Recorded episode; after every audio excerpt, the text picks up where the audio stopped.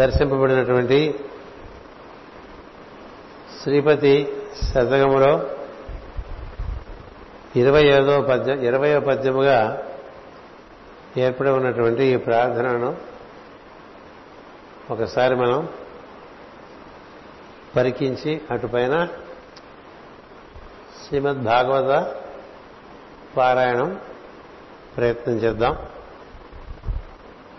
నన్ను లాలించినను కోపగించినను నాకు ఆనందంబే నాకయ్య.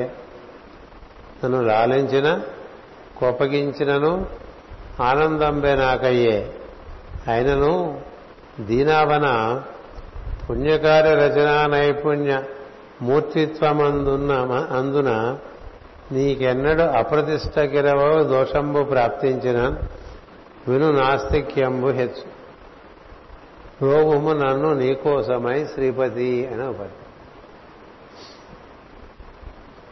భగవద్భక్తుడు క్రమంగా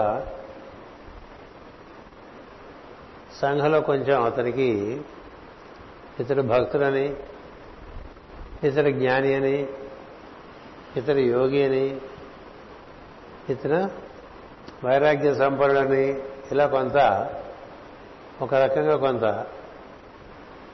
అతను కోరుకోకపోయినా కొంత ప్రచారం జరుగుతూ ఉంటుంది సంఘంలో. అతనికి ఒక భగవద్భక్తుడిగా ముద్రపడుతూ ఉంటుంది. అలాంటి సందర్భంలో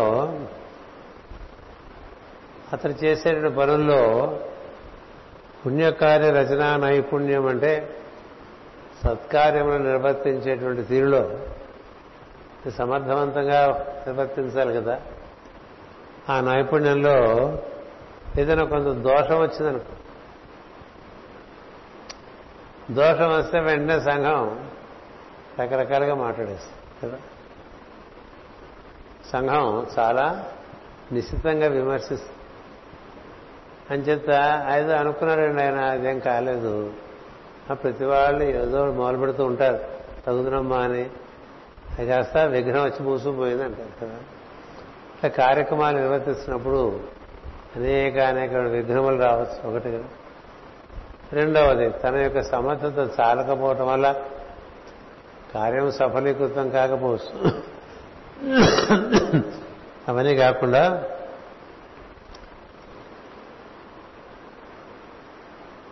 నా వల్ల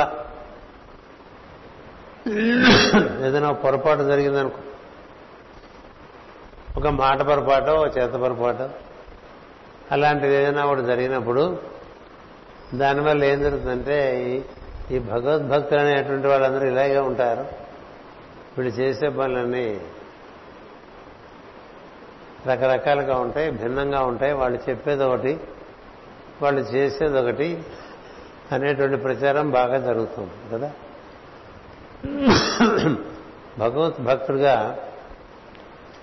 సంఘంలో ముద్రపడటం అనేటువంటిది ఒక పెద్ద బాధ్యత. అంటే శంఖుచక్రాల మనం ముద్రించుకున్నట్టుగా ప్రపంచానికి నేను భక్తుడిని అని నువ్వు చెప్పకపోయినా ప్రపంచం గుర్తించడం వల్ల నీకు కొంత బాధ్యత ఉంటుంది. ఒక పోలీసు అధికారికి ఎక్కువ బాధ్యత ఉంటుంది. ఏమిటి, అతడు దొంగ కారాదు. అందుకని దొంగల్ని పట్టుకునేటువంటి వాడు దొంగ కారాదు కదా. అలాగే సద్గ్రంథములను వ్యాఖ్యానం చేస్తున్నటువంటి వాడు తనకున్నటువంటి ప్రవర్తన లేకపోతే అతని వల్ల అతను చేస్తున్న పని కూడా దోషం. ఈ పోలీసు అంతా ఇంతేనండి అంటుంటారు కదా, ఈ రాజకీయ నాయకులంతా ఇంతే, మొత్తం అందరినీ కలిపి ప్రజల నోటికి అదొక రకమైనటువంటి హద్దు పద్దు లేకుండా మాట్లాడేస్తారు. అందరూ అలా ఎందుకుంటారు? ఎంత భయంకరమైన పరిస్థితుల్లో కూడా దొరవలే ఉండేవాళ్ళు ఉంటారు కదా. దొంగల్లో దొరలాంటి వాళ్ళు ఉంటారు. అవినీతి పుట్టలో నీతిపరుడు ఉంటాడు కదా. అంచేత మొత్తం లోకం అంతా అసత్యంలో ఉన్నా సత్యవంతుడు ఒకడో ఒకడో లేకుండా ఉండడు. అలా లేకపోతే ప్రపంచం నిలబడు. కానీ ఏం జరుగుతుందంటే నా వల్ల నీకు అపకీర్తి రాకూడదు సుమా అని మాస్టర్ ఇక్కడ కోరుకుంటుంది. ఏంటంటే నాకు అప్రతిష్టకరవో దోషంబు ప్రాప్తించిన, నాకు అప్రతిష్ట కలిగిందనుకో, నాకు అప్రతిష్ట కలిగితే ఏం జరుగుతుంది, నీకు కూడా నా వల్ల అప్రతిష్ట కలుగుతుంది. నాకు అప్రతిష్ట కలిగితే నీకు కూడా నా వల్ల అప్రతిష్ట కలుగుతుంది. దానివల్ల ఈ భక్తులంతా కూడా దొంగ మనుషులు, వీళ్ళు కపటలు, వీళ్ళు మోసగాళ్ళు, వీళ్ళని నమ్మకూడదు, వీళ్ళు చెప్పేది ఒకటి చేసేది ఒకటి, అందరినీ తమ వాళ్ళని చేసుకోవడానికి రకరకాలుగా ప్రయత్నాలు చేస్తూ ఉంటారు. స్వార్థపరులు, రకరకమైనటువంటి బలహీనతలు వీళ్ళలో ఉన్నాయి. అసలు వీళ్ళు చెప్పే దేవుడు ఈవిడ అంతా హుళక్కి ఇట్లా మాట్లాడతారు కదా. అంటే నన్ను తిడితే పర్వాలేదు అయ్యా, నాతో పాటు నిన్ను కూడా తిడతారు కాబట్టి నన్ను తిట్టకుండా నువ్వే చూసుకోని చెప్తా, నాకే దోషం రాకుండా చూసుకునే బాధ్యత కూడా నీదే అంటున్నది. అలా జరిగితే ఏమవుతుంది, నాస్తిక్యం పెరిగిపోతుంది. కాబట్టి ఒక భక్తుడిని ఒక ఆపద నుంచి కాపాడవలసిన బాధ్యత నీకు కూడా ఉంది. ఆపదలో నన్ను వదిలేస్తే నాతో పాటు నేను కూడా లాగేస్తాను,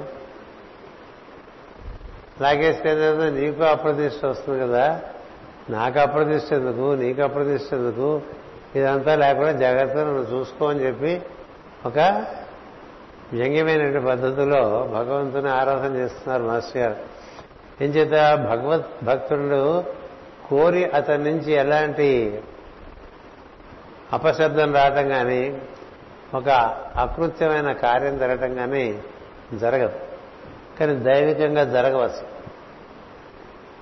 ఒకసారి ఏంటంటే దైవికంగా జరగటం అనేటువంటిది మహాత్ముల జీవితాల్లో గమనిస్తూ ఉంటాం. ఏం చేద్దంటే అతనికి మించి ఆ సన్నివేశం అతని నుంచి నడిచి వెళ్ళిపోతుంది. నడిచి వెళ్ళిపోయిన తర్వాత అతని సహజమైనటువంటి ప్రవృత్తులు అది ఉండదు. అయినప్పటికీ అతన్ని దొంగగా పరిగణిస్తారు. అప్పుడు అతను చాలా బాధపడతారు, ఎందుకు ఇలా నా ద్వారా జరిగింది కదా, నేను అలా ఎందుకు వెళ్ళాను, ఆ సరస్సులోకి వెళ్ళాను, అక్కడ ఎందుకని ఆటలాడాను, ఎందుకు సరస్సు అంతా చంద్రవందరు చేశాను, ఎందుకు ఈ ముసలి వచ్చి నన్ను పట్టుకోవాలి, ఇట్లాంటి ఆలోచనలన్నీ గజేంద్రుడికి రాలా కూర్చున్నాయి కదా. అట్లా ప్రతి వారికి కొన్ని కొన్ని సందర్భాల్లో వారిని మించి వారి ద్వారా జరుగుతుంది. అది దైవికం. దాని యందు వారికి అమితమైనటువంటి పశ్చాత్తాపం ఉంటుంది. అయినప్పటికీ జరగవలసింది జరిగిపోయింది కదా. ఇప్పుడు శ్రీరాముడు బంగారు లేడు కోసం వెళ్ళడం సమంజసమేనా అని ఆలోచిస్తే దానికి ఎవరు సమాధానం చెప్పలేదు. అలాగే లక్ష్మణుడు అమ్మవారు కోప్పడదని అలా వెళ్ళిపోవటం రాముడి కోసం సహజమైన సమంజసమైన సమాధానం దొరకదు. అలాగే అమ్మవారు లక్ష్మణుడిని అనకూడని మాటలని అనడం సమంజసమేనా అనిపించచ్చు కదా. ఇలా కొన్ని రాముని జీవితంలో తనకు మించి వచ్చిన సన్నివేశాలు ఉన్నాయి. పట్టాభిషేకానికి ఉద్యుక్తులైనటువంటి రామునికి వనవాసం వెళ్ళవలసినటువంటి పరిస్థితి అదే రోజున లభ్యమవుతుంది. ఇలాంటివి ఎవరు ఊహించి చేయగలరు? ఎందుకంటే జీవితంలో కొన్ని సన్నివేశాల్లో మనం ఎంత స్థితప్రజ్ఞమైనా, ఎంత సత్ప్రవర్తనాపరులమైనా, ఎంత ధర్మాచరణ మంచి జరుగుతున్నా ఒక్కొక్కసారి సన్నివేశం మన మించి జరిగిపోతుంది. అలా మించి జరిగిపోయినప్పుడు అవి ఒకటే పద్యం చదువుకోవాలి. భగవంతుడు ఈశ్వరుడు ఎవ్వేళ ఎవ్వనికి ఏమి చేయు, పురుషుడు ఏమి ఎరుగు, అతని ఆజ్ఞకు మహాత్ములు విద్వాంసులు అడగ ఎందురు అంధులగుచు అని. గుడ్డివాడు ఏ విధంగా ఏం తెలియకుండా ఎక్కడ పడిపోతాడో అలాగే మహాత్ములు విద్వాంసులు కూడా భగవంతుని లీలకు లోనైపోతూ ఉంటారు. అంచేత కావాలనే తప్పు చేయను కానీ నా వల్ల ఏమో కర్మవశాత్తు కావచ్చు, దైవవశాత్తు కావచ్చు, ఏదో కారణం వల్ల నా వల్ల ఒక పొరపాటు అయిపోతే దాని మీద నన్ను రోడ్డును పెట్టేశావంటే నాతో పాటు నువ్వు కూడా రోడ్డు మీదకి వచ్చేస్తావని. అంచేత నా తప్పులకి నా ఒప్పులకి నువ్వే బాధ్యుడవు అనేటువంటి ఒక సమర్పణ పరమైనటువంటి ఒక ప్రార్థనని ఇలా మాస్టర్ గారు అందించారు. అంటే ఆయన దైవారాధనలో ఉన్నటువంటి అనేక సంఘటనల్లో కలిగినటువంటి భావాలకి ఇలా చక్కని రూపకల్పన చేశారు. అది ఒక సత్సాధకుడు ఏ విధంగా దైవాన్ని చేరే విధానంలో అటువంటి అనుభూతి పొందాడనేటువంటిది మనకి వినియోగపడుతుంది. వాటిని మనం చదువుకుంటే మనకు కూడా అతనుగుణమైనటువంటి భావన కలగడానికి అవకాశం. అదే సన్నివేశంలో మనకి ఇలాంటి విషయాలు గుర్తుకొస్తుంది. అది చాలా ముఖ్యమైనటువంటి విషయం. ప్రతి దైవభక్తుడు తనదైన ప్రార్థన రాస్తూనే ఉంటాడు. తనదైన ప్రార్థన ఏదో ఒకటి తనలో ఉండేటువంటి ఈశ్వరునితో తాను పలుకుతున్నట్లుగా రాసుకునేటువంటి అనేకానేకములు ఉంటాయి. అలా రాసినవన్నీ కూడా ఆ మార్గంలో వెళ్ళేటువంటి భక్తులకి కొంత అనుపానంగా పనికి వచ్చేటట్టుగా ఉంటాయి. అంచేత ఈ శ్రీపతి పద్యాలు మనం చదువుకుంటూ ఉన్నాం. అటుపైన మనం శ్రీమద్ భాగవతమునందు కల ప్రియవ్రతుల వృత్తాంతంలో ప్రియవ్రతుల సంతానమైనటువంటి 10 మంది కుమారుల యొక్క అవగాహన చేసుకుంటూ అందులో భాగంగా ఒక 6 కుమారుల గురించి అవగాహన చేసుకున్నాం. ప్రియవ్రతులు అంటే మనమే జీవులం. అందులో మనకి మన యందుండేటువంటి 10 రకములైనటువంటి సంతానము, 10 రకముల అగ్నులుగా ఇక్కడ చెప్తారు. 10 రకములైన అగ్నులు. అంతకన్నా మళ్ళీ వెనక్కి వెళ్ళాను. ఎందుకంటే విశ్వకర్మ ఉన్నాడు, బర్హిష్మతి ఉన్నది, ఊర్జస్వతి ఉన్నది. మళ్ళీ అటు వెళ్ళామంటే మళ్ళీ మనం కొంత వెనక్కి వెళ్ళిపోతాం. కాబట్టి ముందుకెళ్దామన్నటువంటి దృష్టితో ఈ పుత్రుని మాత్రం పరిచయం చేసి ఇవాళ ఎట్టి పరిస్థితుల్లోనూ 10 మంది పుత్రుల్ని పరిపూర్తిగా మనం అర్థం చేసుకునే ప్రయత్నం చేసుకుంటున్నాం. అందులో మొట్టమొదటి వాడు అగ్నిధుడు, అనగా వాక్కు రూపంలో మన యందున్నటువంటి అగ్ని అనేటువంటి విషయాన్ని చెప్పుకున్నాం. వాక్కు రూపంలో ఉండే అగ్ని హిద్మజిహ్వుడు అనేటువంటి వాడు మన జీవితంలో మనకు ఉండేటువంటి రుచి రూపంలో ఉండేటువంటి అగ్ని.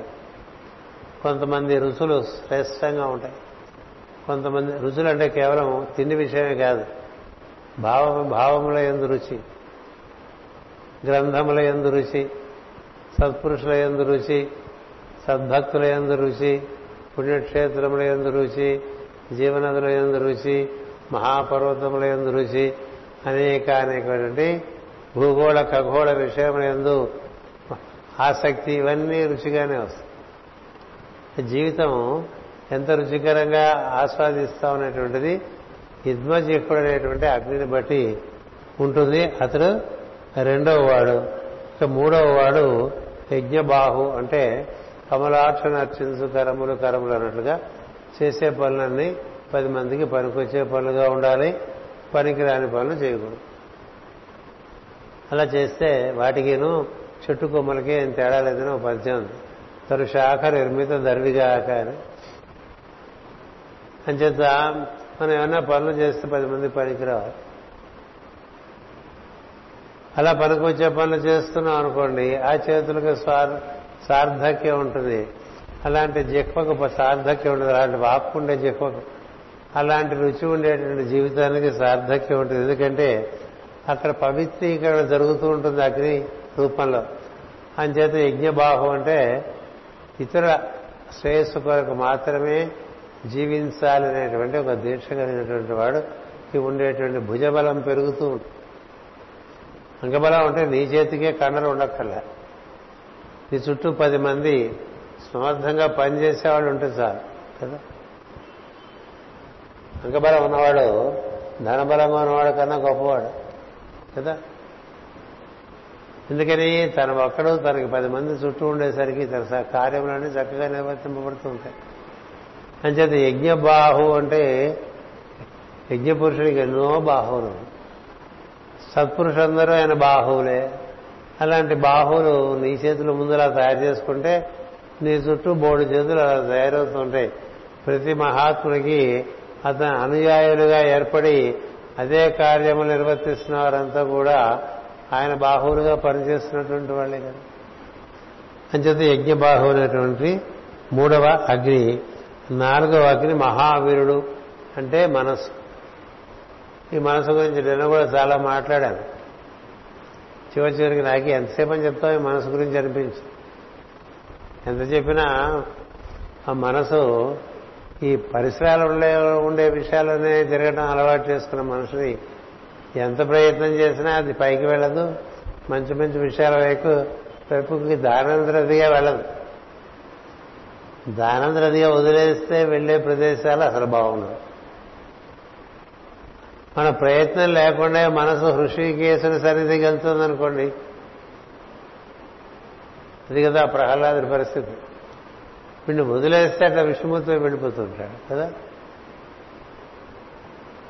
అందుకనే ఏమన్నా ఏం నేర్చుకున్నారో చెప్పరా అంటే, ఎల్ల శరీరధారులకు ఇళ్లను చీకటి లోపలను పడి తెల్లక వీరు నేము అని మతి భ్రమణమ్మనని ప్రవర్తిల్లక సర్వమున్నతని దివ్యకళామయమటంచు విష్ణునందులము చేర్చి తారు అడవి నుండుట మేలు నిశాచరాగ్రణి అన్నాడు. అంటే మీరు ఎన్నైనా చెప్పండి, అదే ఫైనల్ చెప్పండి. శోధింపంబడే సర్వశాస్త్రములు లక్షోనాథ వెయ్యేటికి గాథలు అన్నాడు. ఊరికే 1000 కథలు చెప్పుకుంటే ఏం లాభం, వాడిని చేరుకునే మార్గమే మార్గం, మిగతా అదంతా వ్యర్థం కదా అన్నాడు. ఎందుకని అది వదిలేస్తే అటు పోయే మనసు అంటే అంతకన్నా ఆహ్లాదకరమైన మనస్సు ఇంకోటి లేదు.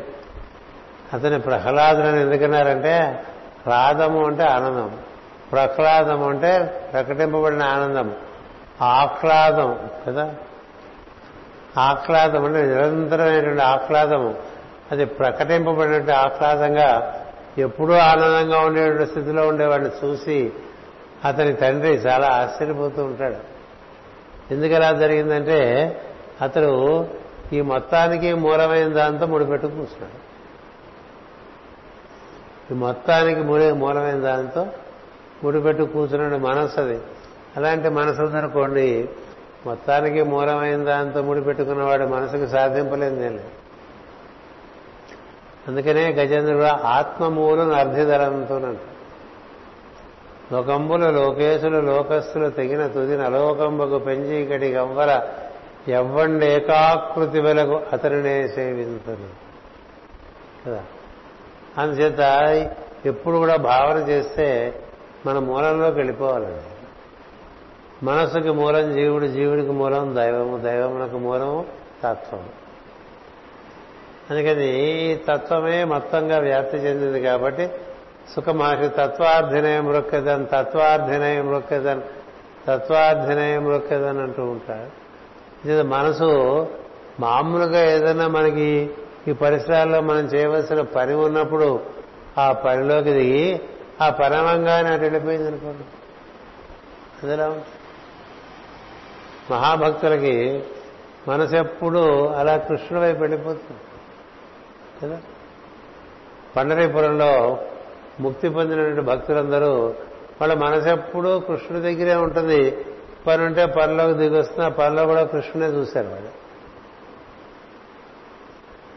మనమేమో మనసును వదిలేస్తే అవేవో ఎక్కడెక్కడెక్కడ కూడా అడ్డమైన చోట్ల తిరుగుతూ ఉంటుంది, భూగోళం అంతా తిరిగేస్తూ ఉంటుంది.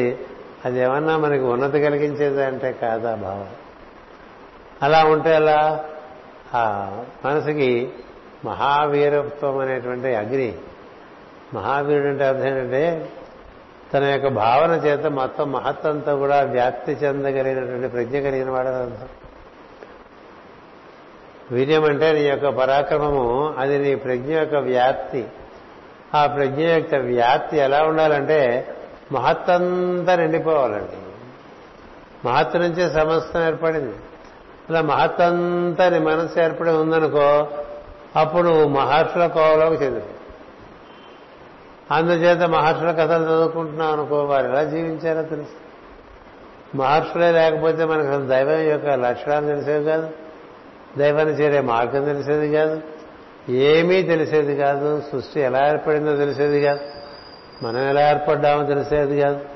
అన్నీ తెలుసుకున్నటువంటి వారు మహత్వంతా వ్యాప్తి చెందినటువంటి ప్రజ్ఞ కలిగినటువంటి వారిని తెలుసుకునే ప్రయత్నంలో మన మనసు నిమగ్నమై ఉందనుకోండి, ఈ చిల్లర విషయాలు మనంత బాధించవు.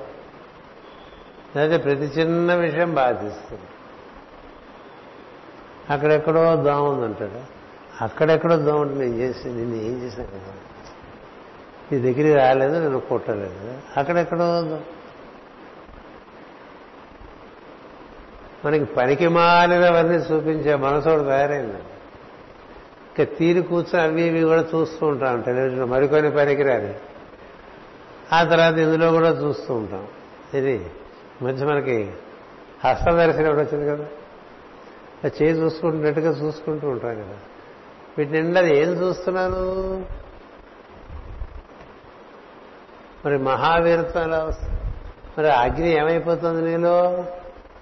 అంతకంతకి అంతకంతకి అంతకంతకి మనం ఏర్పరచుకున్నట్టు చెత్త కుప్పలను కాల్చుకోవడానికి పనికొస్తుంది అంతే. అందుకని మనసునే అగ్ని, అది అగ్ని స్వరూపం, దానికే వంటదు. కానీ ఎప్పుడు మనం దాంట్లో చెత్త వేస్తున్నాం అనుకోండి, ఎంతకాలం మండుతుంది? మండదు. చక్కని సముద్రం బాగా ఎండిన వేసామనుకోండి, నెయ్యిలో ముంచి ఎంత బాగా ప్రజ్వలుతుంది. సముద్రం బట్టి కదా అగ్నిజ్వాల, యుద్ధమును అంటే అందులో దాంతో కూడిన నెయ్యిని బట్టి కదా అగ్నిజ్వాల. మరి అలా మనం ఏమైనా ప్రయత్నం చేసుకుంటున్నామా అనేటువంటిది. మానసిక శక్తి అది 4, 5వది హిరణ్యరేతస్సు అనగా మనలో ఉండే శుక్రము, అది మనకిచ్చే ఆహార పుష్టి అని చెప్పుకున్నాం కదా. మళ్ళీ అవన్నీ వివరంగా చెప్తూ ఉంటే ముందుకు వెళ్ళలేము. ఘృతపృష్ఠుడు అంటే బాగా ఒంట్లో చేరినటువంటి కొవ్వు. కొవ్వు ఎక్కడ చేరాలంటే వీపులో చేరాలని చెప్పి, పుష్టిగా ఉండేవాడికి వెనక వీపు యందు బాగా భుజములు బలముగా ఏర్పడి, నడుము సన్నగా ఏర్పడి, ఛాతీ బాగా విశాలంగా ఏర్పడి, సింహ మధ్యముడై దృఢ బలం కలిగిన వాడై, మంచి వీర్యం కలిగి, తుష్టి పుష్టి కలిగి ఉండటానికి పనికి వచ్చే విధంగా నీ ఆహార స్వీకరణ ఉంటే, అదే విధంగా నీ శరీరం ఒక 84 సంవత్సరాల పాటు చక్కగా ఏ విధమైనటువంటి బాధలు పెట్టకుండా నేను పోషిస్తున్నాను. ఇది కలియుగంలో. మిగతా యుగాల మాట ఉంటారు. ద్వాపరం అయితే 200 అన్నారు, త్రేత అయితే 300 అన్నారు, కృత అయితే 400 సంవత్సరాలు. ఈ కలియుగంలో మానవునికి పరిమాణం 100 సంవత్సరాలు చెప్పారు. అందులో ప్రస్తుత కాలమాన పరిస్థితుల్లో 84 సంవత్సరాలని చెప్పారు. ఈ లోపల 42 సంవత్సరాలకే మొదలు మనకని నెమ్మదిగా ఏదో బీపీ వచ్చిందని, షుగర్ వచ్చిందని, మరొకటి వచ్చిందని, మరొకటి వచ్చిందని ఏదో అలా ఈడ్చుకుంటూ నడుస్తూ ఉంటాం మిగతా జీవితం అంతా. అలా జరగకూడదంటే ఈ అగ్ని బాగా పనిచేయాలి. అంచేత దీని గురించి చెప్పుకోవడం జరిగింది. అంతవరకే చెప్పుకున్నాం మనం. ఏం జరిగింది? ఘృతపృష్ఠుడు, హిరణ్యరేతస్సు, మహావీరుడు, యజ్ఞబాహువు, యుధ్మజకుడు, అగ్నిధ్రుడు, 6 గురించి చెప్పుకున్నాం. 7వ వాడు సవణుడు. సవణుడు అంటే స్తోత్రము చేయబడేటువంటి వాడు. మనలో స్తోత్రం చేసేటువంటి ప్రజ్ఞగా కంఠమనందు ఉంటాడు. అందరి కంఠాలు బాగా పలకం. కంఠధ్వని అగ్నితత్వం యొక్క పరిస్థితిని బట్టి పడుతుంది. కొంతమంది ఎంత బాగా చదువుతున్నా అనుకున్నా గొడుక్కున్నట్టుగానే, కొంతమంది చదివితే వినబుద్ధి కూడా కాదు కదా, కొంతమంది ఏదో నసపెడుతున్నట్టుగా ఉంటుంది. అది ఒక ఉచ్ఛైశ్రవంలాగా, అంటే ఒక చక్కని 10 మందికి ఆకర్షణ కలిగిస్తూ వినబుద్ధి అయ్యేట్టుగా ఒక కంఠం అందరికీ ఏర్పడదు. ఏర్పడాలంటే తదనుగుణమైనటువంటి సంస్కారం వాళ్ళు ఏర్పడాలి. అలాంటి సంస్కారం ఏర్పడాలంటే ఈ కంఠమును చక్కగా శిక్షణ చిన్నతనంలో ఇవ్వాలి. అందుకని స్తోత్రములు ఇచ్చారు పెద్దవాడు. ఆ స్తోత్రములు చక్కగా స్వరయుక్తంగా నేర్చుకోవాలి. మనకి 3 ధ్వనులు ఉన్నాయి కదా, ఏది సాపాస అంటూ ఉంటాం సంగీతంలో. అలాగే మనకి ఉచ్చస్వరము, తర్వాత అనుదాత్తం, ఉదాత్తం, సమం అంటూ ఉంటాం కదా. ఈ 3 స్వరాలు చక్కగా పలకగలగాలి. అది పురుష సూక్తం, శ్రీ సూక్తం చదువుతున్నప్పుడు అది ఎలా ఉందో తెలుస్తూ ఉంటుంది. ఆ కంఠధ్వని ఎలా ఉండాలంటే నీ మూలాధారం నుంచి శబ్ద తరంగాలు అలా ఊర్ధ్వముఖానికి వచ్చి నీ ముఖం నుంచి వెలువడి నీ ముఖమునందు కాంతి, నీ పరిశ్రమలందు పారిశుద్ధ్యం కలిగేంత చక్కగా స్తోత్రములు చేయవలసినటువంటి అవసరం ఉన్నది. అందుకనే వేదముల్లో శిక్ష అనేటువంటి ఒక అంగం ఉన్నది. శిక్షాం వ్యాఖ్యా శమహ అని చెప్పి మనకి తైత్తిరీయ ఉపనిషత్తు చెప్తుంది, ఒక మహర్షి ఆశ్రమంలో ఒక ఉపనయన వటువు వెళ్లి చేరితే రోజు పొద్దున 3 గంటల సేపు చాలా ఉత్తమమైనటువంటి స్వరముతో 3 గంటల వేద స్వరములను అట్లా ఉచ్చరిస్తూ ఉంటాం పెడతారు. ఎందుకంటే దానిలోంచి ఎంత అగ్ని పుడుతుందంటే నీ ముదర వితానం కింద ఉండేటువంటి భాగం అంతా కూడా చక్కగా ప్రక్షాళనం చేయబడుతుంది. నీలో ఉండేటువంటి మనసు, ఇంద్రియములు, శరీరము బాగా ప్రక్షాళనం జరగాలంటే ఒక 3 గంటల సేపు ఆయాసపడకుండా చక్కగా స్తోత్రములు చేయగలిగినటువంటి పటుత్వం నీలో ఉండాలి. అది ఒక అగ్ని, వాణ్ణి సవనుడు అంటారు. అందుకని రాజయోగ మార్గంలో రాజర్షుల యొద్ద మొట్టమొదటగా వారిచ్చే శిక్షణ ఇదే. ఎందుకంటే నీకు ఇంద్రియములు, శరీరము, మనస్సు ఈ 3 క్షాళనం చేయడం కోసం వారు చక్కని అక్షరముల యొక్క యుక్తము అయినటువంటి సూక్తములను ఇచ్చి వీటిని చక్కగా నిర్వర్తింపజేయిస్తారు శిష్యుల చేత. అలా 3 గంటల సేపు స్తోత్రములు చేశారనుకోండి, చేస్తే లోపల ఉండేటువంటి అన్నమయ, ప్రాణమయ, మనోమయ, విజ్ఞానమయ కోశాలన్నీ కూడా శుద్ధి. అందుచేత ఊరికే మనకి నోరు ఉంది కదా అని చదవటం కాదు, నోరు ఉంది కదా అని చదువుకోవటం కాదు, శ్రద్ధ ఉండాలి, భక్తి ఉండాలి, అక్షరమును పలకటంలో కావాల్సినటువంటి ప్రయత్నం ఉండాలి. చాలా మందికి అన్ని అక్షరాలు పలకం. ఎందుచేతంటే చిన్నతనంలో ప్రయత్నమే లేదు. ప్రయత్నం లేనప్పుడు పలకం. చ అనుంటే చ అంటారు కదా, అగ్నిచ్చ అంటే అది చాలా అపచారం కాదు. అగ్నిచ్చ అన్నాం అనుకో, అగ్నిశ్చ అన్నారు కదా. అలాగే చాలా అక్షరాలు ఉన్నాయి పలకనవి. జ్ఞానము పలక చాలా మందికి జ్ఞానం అంటుంటారు. జ్ఞానం ఏంటి? అది జ్ఞానము కదా. జ్ఞ పలకదు, జ్ఞ పలకదు. ఇలా పలకనవి చాలా ఉంటాయి. మరీ భయంకర తయారైంది కదా. వెళ్ళావా అంటాడు, వెళ్ళావా ఏంటి? లా పలకదు కదా. పెళ్ళి అంటాడు, పెళ్ళి పెళ్ళి అంటే అంతకంతకి మనిషిలో అగ్ని బాగా ఆరిపోయి దరిద్రాలన్నీ చేరిపోతూ ఉంటే శబ్దంబులు పలకడం కూడా కష్టం అవుతుంది.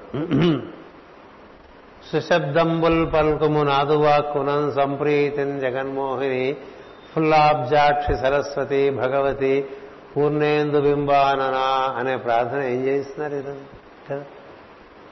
శ్రీరాముని దయచేతను ఆరుడిగా సకల జనులు ఔరాయనగా ధారాళమైన నీతులు నూరారగా నుడివేద సుమతి అన్నాడు కదా. గట్టిగా పద్యం కూడా చదవలేరు జాతి ఇప్పుడు కదా. ఓ పద్యం చదవలేరు, ఓ పాఠం చదవలేరు, ఓ అక్షరాన్ని సరిగ్గా పలకలేరు. మనం పలికిందే భాషగా మార్చుకుంటున్నారు అని కదా. మనం పలికింది భాష కాదు, ఇది పాశవిక భాష అయిపోతుంది. మనకిచ్చిన భాష సంస్కృతి పెంచే భాష. మనిషిలో సంస్కృతి అంటే సంస్కారం బాగా పెరుగుతుంది అక్షరములను చక్కగా ఉచ్చారణ చేయగలిగితే కదా. అందుకని భాష ఎలా ఉన్నది, నువ్వెలా పలుకుతున్నావు చూడాలి కదా. మామూలుగా హలో అని ఉందనుకోండి, హలో కూడా అనలేని పరిస్థితి. హలో అంటూ ఉంటాడు, హలో ఏంటి బంధం కదా.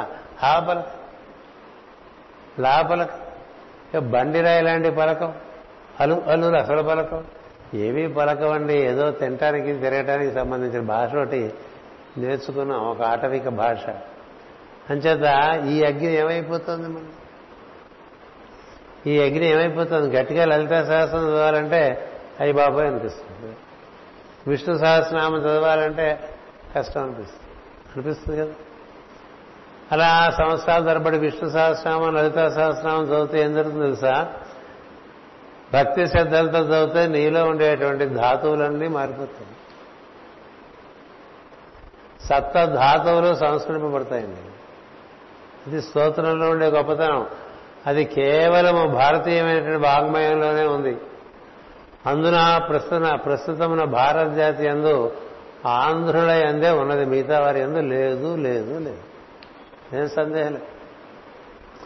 తమిళంలోకి ఎవరికి కూడా రవం పలకదు. రవం అంటే ఒత్తు ఉన్న చోట పలకదు, వాళ్ళకి ఒత్తులు పలకవు అది. అందుకని అది అరవ భాష. ఉత్తరాదిలో ఈ సుస్వరంగా చదవలేక అన్నిటికీ ఒకే బాణి పెట్టేసుకున్నారు హనుమాన్ చాలీసాగా. ఏం చదివినా ఆ బాణిలోనే చదివిస్తారు అన్ని వేద మంత్రాలను. కానీ వేద మంత్రాలు అన్నిటికీ కూడా స్వరం ఉన్నది. ఆ స్వరం ఎవరు కూర్చారో తెలుసా? శివుని యొక్క ఆజ్ఞ చేత రావణ బ్రహ్మ కూర్చాడు స్వరములు. అంతటివాడు రావణుడు. వేదమునకు స్వరమేర్పరచమని మునులు, దేవతలు, మహర్షులు అందరూ శివుని ప్రార్థిస్తే నా భక్తుడు అనేటువంటి రావణుడు, అతని దగ్గర చక్కని కంఠస్వరం ఉన్నది. గ్రావాణమును చక్కగా పలికేటువంటి వాళ్ళలో ఉత్తమోత్తముడు రావణుడు. అందుకనే ఆయనకి రావణ అని పేరు పెట్టారు. గ్రావాణములంటే వోకల్ కార్డ్స్, స్వరపేటిగా. అంత మధురమైనటువంటి స్వరపేటికి ఎవరికి లేదండి రావణుడికి ఉన్న స్వరపేట. మరి వాడు పలికితే వేదం బాగుంటుంది, కానీ ప్రతివాడు వేదం పలికితే ఏం బాగుంటుంది? కంఠధ్వని బాగుండని వాడి చేత వేదం చదివించకూడదు, చదివిస్తే అది అపచారమే. అందుకని ముందుగానే గురువుగారు చూసుకుంటారు ఎవరు వేదం చదివితే బాగుంటుందో. నువ్వు చదువు అని చెప్తారు. ఎంచేతంటే అందరూ వేదం చదవటానికి తగిన స్వరపేటిగా ఉండాలి, ఉచ్చరించగలిగినటువంటి స్పష్టత తమ యందు ఉండాలి. 16 దంతములు మనకి, పై అంగట్లో 16 దంతములు, కింద అంగట్లో 16 దంతములు ఉన్నాయి కదా. ఈ 16 దంతములు 16 విద్యలకు ప్రతీకలండి. ద్విజపంక్తి ద్వయో శుద్ధ విద్యాంకురాకార ద్విజపంక్తి ద్వయోజ్వల అని చదువుకుంటాం లలితా సహస్రనామం. శుద్ధ విద్యలన్నీ కూడా ద్విజపంక్తి అంటే మళ్లీ పుట్టినటువంటి పంక్తి. నీలో మళ్లీ పుట్టినవి పళ్ళే. ముందు పాలపళ్ళు వస్తాయి, అవన్నీ పోయి మంచి పళ్ళు వస్తాయి. అందులో ముందుగా వచ్చేటువంటివి పైవి. అందుకని ముందు పై దవడ, తర్వాత కింద దవడ మీద పళ్ళు ఏర్పడటం ఒకటి. అసలు ముందు సృష్టిలో కూడా ముందు ఏర్పడింది పై దవడే, తర్వాత కింద దవడ ఏర్పడింది. క్రింద దవడ తినటానికి అనుపానంగా సపోర్టింగ్ తప్ప పై దవడ యందు ఉండేటువంటి 12 దంతముల లోపల ఉండేటువంటి చిగుళ్లలో విద్యాంకురములు ఉన్నాయండి. ముందే చిన్నప్పుడే అన్నీ పీకేశారనుకోండి మనకి. ఏవి ఐస్ క్రీమ్లు, చాక్లెట్లు అవి అడ్డమైనవి తినేయటం వల్ల అవేదో ముందే ఊడదీశారనుకోండి విద్యాంకురాలు పీకేస్తాడు. అవే మనకి రూట్ కెనాల్ థెరపీ అని చేసేస్తుంటారు. అందుకని మహావిజ్ఞావంతుల్లో ఒక్కొక్క దంతంలో ఎన్నెన్ని అంకురములు ఉంటాయో కూడా దానికి శాస్త్రం ఉంది. అందుకని ఈ విద్యాంకురములన్నీ ఎవరి యందు నిక్షిప్తమై శుభంకరమై ఉంటాయో వారికే అక్షరములన్నీ చక్కగా పలికే శక్తి ఉంటుంది, అందరికీ ఉండదు. అంతేకాదు ఆ విద్యాంకురుల బలము వలన వారి యొక్క దంతములు ఊడిపోవటం అనేటువంటిది ఏమి ఉండదు. వేద పండితులకు దంతాలు ఊడిపోకూడదండి. దంతాలు ఊడిపోయిన వాడు ఇంకా వేదం చదవకూడదు. పై దంతములన్నీ ఉండాలి. ఎందుకు ఏమైనా చెప్తున్నానంటే మనకి ఏదో పెద్దాన్ని మన స్థాయికి దించుకోవటమే చేస్తాం తప్ప ఆ స్థాయికి ఎదుగుదామనేటువంటి ప్రయత్నం చేయటం లేదు. అందుచేత వేద సూక్తములు బాగా నీలో పఠనం చేయగలిగితే సవనుడు అని అగ్రిపుడు అతడు నీకు చేయగలిగినంత మేలు అంటే వేదమందు ఒక తాళం చెవిది. వేదమందు ఒక తాళం చెవి అంటే నీకు 16 మార్కులు అప్పుడే వచ్చేసినట్టే. 100 మార్కులు చక్కగా ఉచ్చరింపగలగటం ఆ అక్షరముల యొక్క ఉచ్చారణ వలన నీలో పుట్టవలసినటువంటి ప్రజ్ఞను చక్కగా ప్రకటింపబడి ప్రకాశించడం ఇలాంటివన్నీ జరుగుతూనే అనుకోండి. అప్పుడు నువ్వు భాషిస్తే 10 మంది దానికి చక్కగా ఉత్తేజితులు అవుతారు, ఉద్విగ్నులు అవరు. అంటే వారిలో కూడా మనం కూడా ఇలా కాస్త తయారైతే బాగుండనేటువంటి ఒక ప్రచోదనం కలుగుతూ ఉంటుంది. దాన్నే మనం ఏమంటారంటే పెద్దలు లోపల ఉండేటువంటి వాణి చక్కగా వ్యక్తమయ్యేటువంటి ఒక స్థితి ఆ పురుషుని యందు ఉంది, ఆ స్త్రీ యందు ఉంది అని చెప్తారు. ఇలాంటి భాషణం చేయడం అనేటువంటిది ఈ అగ్ని ప్రభావం వల్ల జరుగుతుంది. అందుచేత ఈ స్తవనుడు అనేటువంటి అగ్ని బాగా కాపాడుకోవాలంటే ఇలా టేపు రికార్డులు పెట్టుకుని వెంటగా కన్నా గట్టిగా ఎవరికి వాళ్ళు ఇంట్లో ప్రయత్నం చేసుకుంటూ ఉంటాం మంచిది. అది కూడా చక్కగా పలికిన వారిని అనుసరించి పలకడం నేర్చుకోవాలి. అలా చేస్తూ ఉంటే మన క్రమంగా దాని యందు మనసు అనుసంధానం జరిగినట్లయితే అప్పుడు మనకి ఈ అగ్ని పుట్టేటువంటి అవకాశం ఉంటుంది. నీ యందు ధ్వని ఎంతకాలం ఉంటుందో అంతకాలము నీ యందు ప్రజ్ఞ యొక్క పాఠం ఉంటుంది. అంటే మనిషి యొక్క ధ్వని బట్టి మనిషి యొక్క ప్రజ్ఞాపాఠం తెలుస్తుంది. అంచేత ధ్వని ఎలా నీరసపడదు. పెద్ద పెద్ద మహాత్ములు కూడా వారి శరీరం సూక్ష్మించిన వారి యొక్క కంఠధ్వని మాత్రం కంగున మోగుతూ ఉంటుంది. అది ప్రజ్ఞ యొక్క ఒక పాఠము. అది మనకి ఈ శ్రవణుడు అనేటువంటి స్తోత్రయజ్ఞము చేయవాడు లేక కంఠమందరి స్వరపేటికల యంత్రము అని మాటిమాటికి గొంతు నొప్పులు, మాటిమాటికి గొంతు పోటాలు, మాటిమాటికి టాన్సిల్స్, తర్వాత అక్కడ థ్రోట్ క్యాన్సర్లు, ఇలాంటివన్నీ వర్జనీయమైన విషయాలు. ఎందుచేతంటే ఇవన్నీ మనం కాపాడుకోవాల్సిన విషయాలు. వాక్కు కాపాడుకోవాలి, జీవితంలో సద్విషయములందు రుచి కాపాడుకోవాలి, సత్కార్యముల నిర్వహణ యందు ఆసక్తి కాపాడుకోవాలి, సద్విషయములందు ధ్యాస కాపాడుకోవాలి. అలాగే మన యందు ఆహార పుష్టి చక్కగా ఏర్పడి తదనుగుణమైనటువంటి శుక్రము చక్కగా ఏర్పడి దాని వలన మనకి ఉద్భగతి చెందడానికి కావలసినటువంటి వీర్యం ఏర్పడుతూ అది మనం చేసేటువంటి ధ్యానాదులలో మనకు వినియోగపడి ఓజస్సుగాను తేజస్సుగాను ఏర్పడాలి. ఇలా మనకి మనలో ఉండే అగ్నిని మనం చక్కగా ప్రజ్వలింపజేసుకుంటూ ఉండాలి. అలా ప్రజ్వలింపజేసుకుంటూ ఉండకపోతే అవన్నీ ఆరిపోతూ ఉంటాయి మన కదా. పూర్వకాలం ఏదైనా పరుగు రెండు వచ్చామనుకోండి, మళ్ళీ ఇంట్లో పొయ్యి వెలిగించాలంటే పక్కింటి వారి దగ్గరికి వెళ్ళి వాళ్ళ ఇంట్లో ఉండే ఒక బొగ్గు గొడుక తెచ్చి మన పొయ్యిలో వేసుకుని మన పొయ్యి రాజులను చేసుకునేవాళ్ళం కదా. ఆ తర్వాత కొద్ది తర్వాత ఏం జరిగిందంటే మనమే ఒక అగ్గిపుల్ల తీసుకుని ఒక కాగితం నిప్పంటించి దాన్ని పొయ్యిలో పెట్టి మన బొగ్గుల్ని మనమే చక్కగా మండేట్టుగా చేసుకోవడం నేర్చుకున్నాం. ఏదేమైనప్పటికీ ఆరిపోయిన పుట్టిన పొయ్యిని మళ్ళీ వెలిగించుకుంటేనేగా కదా. ఇలా మనలో ఉండే ఇలా అగ్నులు ఉన్నాయని వీటిని వెలిగించుకోవాలని ఎవరు చెప్పరుగా. మన దగ్గర అంతా రెడీగానే ఉన్నాం అనుకుంటాం. మనం we are readymade to get the realisation అన్నట్టుగా ఉంటాం. Nothing is readymade. All the sources are available for you to make them ready. ఒక గురుగారికి ఒక శిష్యుడు కూడా ఇట్లా సరాసరి రెడీమేడ్గా తయారై రాడు. వీడికి అనుగుణంగా వాడిని వీడి శిక్షణ ఇచ్చుకుని వాడి ద్వారా వారి పనులు చేయించుకుంటూ ఉంటాడు. అంతే కదా. అసిస్టెంట్ అయినా అంతే కదా, ఇంట్లో పని మనిషి అయినా అంతే. మనకి నచ్చే తీరులో ఆమెకు చక్కగా నేర్పుకుని ఆమె చేత మన పనులు చేయించుకోవడం అనేటువంటిది దానికి నేర్పు కావాలి.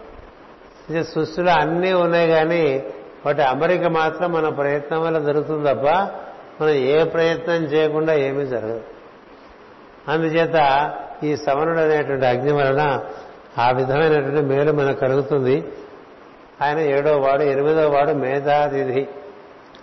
మేధాతిథి అంటే మనలో ఉండేటువంటి ఇప్పటికే అనుభవం రూపంలో ఏర్పడినటువంటి తెలివింది. ప్రతివాడికి వాడి యొక్క జన్మ పరంపరలలో నుండి కలిగినటువంటి అనుభవమే ఒక అనుభూతిగా మిగిలి ఉంటుంది. అంచేత కొంతమందికి పుట్టగానే కొన్ని విషయములు వర్జనీయములు అని తెలిసిపోతుంది. చిన్నప్పుడే వాటి జోలికి పోడు.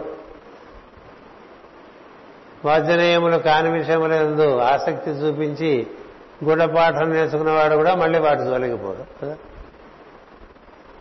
మామూలుగా పెద్దలు చెప్తే కొంతమందికి అది నచ్చి ఆ మార్గంలో వెళ్ళిపోతారు. ఎందుకంటే వాళ్ళకి అంతకు ముందుకు దానికి సంబంధించినటువంటి అనుభూతి ఏర్పడిపోయి ఉంది కాబట్టి ఇప్పుడు ప్రస్తుతం చెప్తే నచ్చుతుంది. అవును కదా అని అలాంటి అనుభూతి కలగలేదనుకోండి, మనం మాత్రం ఎందుకు ఎక్స్పెరిమెంట్ చేయకూడదు, అలాగే ఎందుకు చేయాలి, ఇంకో రకంగా ఎందుకు చేయకూడదు అని ప్రయత్నం చేస్తే అందులోంచి వాడికి అదే అనుభూతి కలిగినప్పుడు నేర్చుకుంటాడు. ఈ నేర్చుకున్నటువంటిదంతా కూడా మన తెలివిగా పనిచేస్తాం. అందుకనే పుట్టుకతోనే అందరికీ సమానమైన తెలివితేటలు ఉంటాయని మన యొక్క వాంగ్మయం ఒప్పుకోదు. ఎందుకంటే ఎవరెవరి యొక్క అనుభవం బట్టి వారి వారి యొక్క అనుభూతి ఉంటుంది. అందరూ ఒకే తెలివితేటలతో ఉండరు. ఒక తండ్రికి ఒక 6,000 మంది పిల్లలు ఉంటే ఒక్కొక్కరి తెలివితేటల స్థాయి ఒక్కొక్క పరిస్థితిలో ఉంటుంది. ఎందుచేత వారు పొందినటువంటి అనుభవం, ఆ అనుభవం వల్ల వారికి ఆ తెలివి ఏర్పడి ఉంటుంది. అంటే ఎవరి తెలివితేటలు వారివి, పక్కవారికి మనకైనా ఎక్కువ ఉన్నాయని బాధపడక్కర్లేదు, మనకైనా తక్కువ ఉన్నాయని గర్వపడను అక్కర్లేదు. మన తెలివిని మనం చక్కగా నిర్వర్తించుకుంటూ దానికి వ్యాప్తి కలిగించుకుంటూ ఉండాలి కదా. అందుకని మేధాతిథి అనేటువంటి వాడు మనకి తెలియజెప్పేది ఏంటంటే అంతకంతకి అంతకంతకి అంతకంతకి మేధస్సు పెంచుకుంటూ వెళ్ళు. ఎంత పెంచుకుంటామంటే మేధామ్మే ఇంద్రోదుత మేధాం దేవి సరస్వతి. ఈ మేధస్సుకి ఎవరయ్యా అంటే అధిదేవత సరస్వతీదేవి, విద్యల తల్లి. అంతకుమించి మేధస్సు లేదు. అది సరాసరి దైవం నుండి దిగివచ్చేటువంటి ప్రవాహం కదా. సరస్వతీదేవి అంటే మన పురాణాల ప్రకారం భగవంతుని యొక్క ప్రజ్ఞా ప్రవాహం అని అలాగ దిగివచ్చి దిగివచ్చి దిగివచ్చి పాదముల ద్వారా పెట్టారు. అంచేత దాన్ని అనుసరించే బ్రహ్మదేవుడు సృష్టి కూడా నిర్మాణం చేస్తుంది. అన్ని విద్యలకే ఆమె అధిదేవత కదా. అంచేత అలాంటి విద్య అధిదేవత అంటే సరస్వతి అనుగ్రహించడానికి నీవు ఎంత కృషి చేస్తే అంత విద్య ఏర్పడుతూ ఉంటుంది. ఎంత విద్య మనకి ఏర్పడుతూ ఉంటే అంత మనం ఇతరులకు వినియోగపడుతూ ఉంటాం కదా. ఇప్పుడు బ్రహ్మర్షులు ఉన్నారు, వశిష్ఠుడు, అగస్త్యుడు. వారి వినియోగం మొత్తం సృష్టికే ఉంది. మరి బ్రహ్మర్షులు, అలాగే మహర్షులు ఉన్నారు, రాజర్షులు ఉన్నారు, యోగీశ్వరులు ఉన్నారు, యోగులు ఉన్నారు. వీరందరూ వారి వారి యొక్క తపస్సు ద్వారా మేధస్సు యొక్క పరిధిని పెంచుకుంటూ పోతూ ఉంటారు. దానికి అంతం లేదు. సత్యం జ్ఞానం అనంతం బ్రహ్మ అని కదా. ఇంకా మనకి ఇప్పటికే చాలా జ్ఞానం వచ్చేసిందని గురువు ఓడిపోకల. నీ ఎందుకు జ్ఞానం ఉండి అది 10 మందికి పనికొచ్చే పరిస్థితి దానికి ఏర్పడితే నిన్ను అడిగే వాళ్ళు వస్తారు, వాళ్ళకి మాత్రం నీకు తోచింది చెప్తుంది. నిన్ను అడిగేవాళ్ళ నువ్వే ఏర్పాటు చేసుకుంటే నువ్వు కర్మ నువ్వు ఏర్పాటు చేసుకున్నట్టు. Do not plan for disciples, it is utter ignorance. Plan your day in such a manner that you get much more knowledge than what you have got so far. ప్రతిరోజు మరొక కొత్త విషయం తెలుసుకోవడం కోసం నువ్వు ప్రయత్నం చేస్తూ ఉంటావు. ప్రతిరోజు జ్ఞానపరమైన విషయాలు ఎన్నున్నాయో నువ్వు తెలుసుకోవటం మొదలు పెడితే తదనుకునే విషయాలన్నీ నీ దగ్గర చేరతాయి. ఇప్పుడు దానికి ఎవరు పరాకాష్ఠ అంటే నారదుడు పరాకాష్ఠ. సృష్టిలో తెలియటం అనేటువంటి విషయానికి, తెలుసుకోవాలనేటువంటి ఆసక్తి అనేటువంటి విషయానికి ఒక రూపం కలిగిస్తే ఆ రూపమే నారద మహర్షి. ఆయనే పూనుకొని తన దగ్గర ఉండేటువంటి గురు పరంపరని అలాగ ప్రపంచం మీదకి వదిలేశాడు. వారందరూ తెలుసుకుందాం అనే వారికి తెలియజెప్పడానికి అందుబాటులో ఉంటారు. అనేక లోకాల్లో ఉంటారు. నీకు ఆ దృష్టి ఉందనుకో, నువ్వు ఏకాంతంగా ఒక గ్రంథం తీసి చదువుకుంటూ ఉంటే నీ దగ్గర తెలియకుండానే అదృశ్యంగా ఎన్నో ప్రజ్ఞలు చేరి నీకు గ్రంథస్థమైన విషయాన్ని అవగాహన అయ్యేటువంటి రీతిలో తెలిసేట్లుగా వారు కూడా సహకరిస్తారు. ఇలాంటివన్నీ కూడా ఎప్పుడు ఉంటాయంటే నీలో ఉండేటువంటి మేధాతిథి అనేటువంటి అగ్నిని నీవు మరింత ప్రచోదనం చేసుకునేటువంటి ప్రయత్నంలో ఉన్నట్లయితే ఇతర ఇతర ఎప్పటికప్పుడు పని ఉన్నప్పుడు వెలువడి తరువాత మాయమగుసుండును. ఈ తెలివితేటలు కూడా ఎలా ఉంటాయంటే, పనికే తెలివితేట, పని లేనప్పుడు తెలివితేటలు ఏం చేసుకుంటాయి?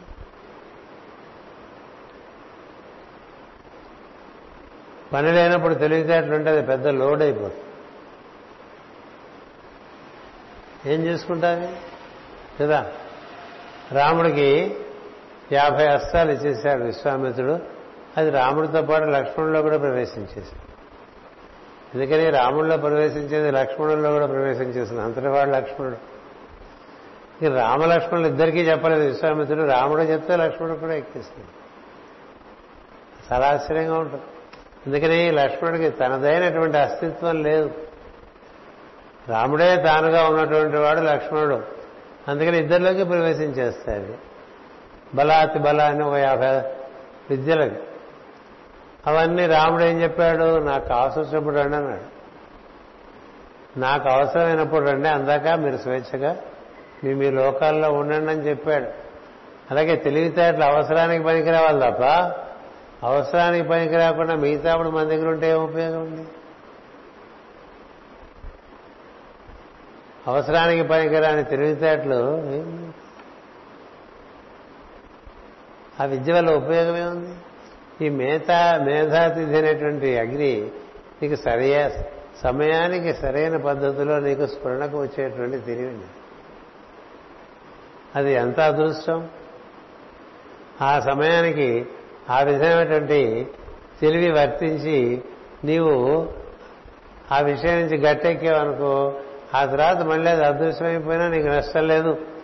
అంతకు ముందు నీ దగ్గర లేకపోయినా నష్టం లేదు. అప్పుడు వస్తే చాలు కదా. అలా ఉండాలి తెలివి. రామకృష్ణ, తెనాలి రామకృష్ణ కవికి అలాంటి తెలివి ఉంటుంది కదా. కాళిదాస మహాకవికి అలాంటి తెలివితేటలు ఉండేవి. వేదవ్యాసునికి అలాంటి తెలివి ఉండేది. గణపతికి అలాంటి తెలివి ఉంటుంది. వాళ్ళు ఏంటంటే ఆ సమయానికి అప్పుడు ఒక మెరుపు వలె ఒక ఆలోచన వచ్చి ఒక క్రియ నిర్వర్తించి పరిష్కరిస్తారు. ఆ తర్వాత హాయిగా సామాన్యంగా ఉంటుంది. అది ఎంత గొప్ప విషయం! అందుచేత ఈ మేధాతిథి అనేటువంటి అగ్ని. ఇక అటుపైన అతిథిగా దిగవచ్చు కాబట్టి అగ్ని కాబట్టి మేధాతిథి అన్నారని మాస్టర్ వివరించారు. వీతిహోతుడు అనగా ఆహారమును పచనము చేయు అగ్ని అయిన ఆకలి. ఈ ఆకలి పుట్టకపోవటం అనేది ఈ అగ్ని లేకపోవటం వల్ల. ఆహారమునందు శ్రద్ధ లేని వారికి ఈ అగ్ని పుట్టదు. ఆహారమును శ్రద్ధాభక్తితో తీసుకోమని మనకి వేదానుశాసనం. అది అన్నం బ్రహ్మే దివ్యజానాత్ అన్నాధ్యేవ కల్విమాని భూతాన్ని జాయంతి. మన గురు పూజలోనే అన్నం గురించి ఉండేటువంటి ఒక 5 సూక్తాలు తీసి అది ప్రింట్ చేసి రిలీజ్ చేద్దాం అనుకుంటే సమయం అయిపోయిన తర్వాత మనకి అవి రిలీజ్కి వచ్చినాయి. అయినప్పటికీ తప్పులేదు, కానీ అగ్నితో సమానంగా మనం అన్నాన్ని భావన చేయాలి. ఎందుకంటే బ్రహ్మముతో సమానం అన్నము. అన్నము విషయంలో అశ్రద్ధ ఉన్నదను. శ్రద్ధతో భుజించాలి. ఆహారమునందు శ్రద్ధ ఉండాలి. భుజించేప్పుడు శ్రద్ధ ఉండాలి. శుచికరమైన ప్రదేశాల్లో భుజించాలి. శుచికరమైన మనసుతో భుజించాలి. ఎన్ని ఉన్నాయండి అన్నం తినడానికి నియమాలు? ఏదో రకంగా తినేయటం కాదు. అట్లా రోడ్డు పక్కన వాడు ఏదో దోశలు వేసేస్తుంటే పక్క నుంచి బస్సు వెళ్తే ఆ మసి కూడా దాని మీద పైన చక్కగా ఏదో పూతలాగా వస్తే అది మనం మింగేమనుకోండి, దాన్ని అధ్వానం అంటారు. రోడ్డు మీద అప్పటికప్పుడు వేసి పెడుతున్నాడని తిన్నారనుకోండి, దాని నిండా చుట్టూ ఉండే దుమ్ము ధూళి వాతావరణంలో ఉండేటువంటి ఒక ఏమంటాం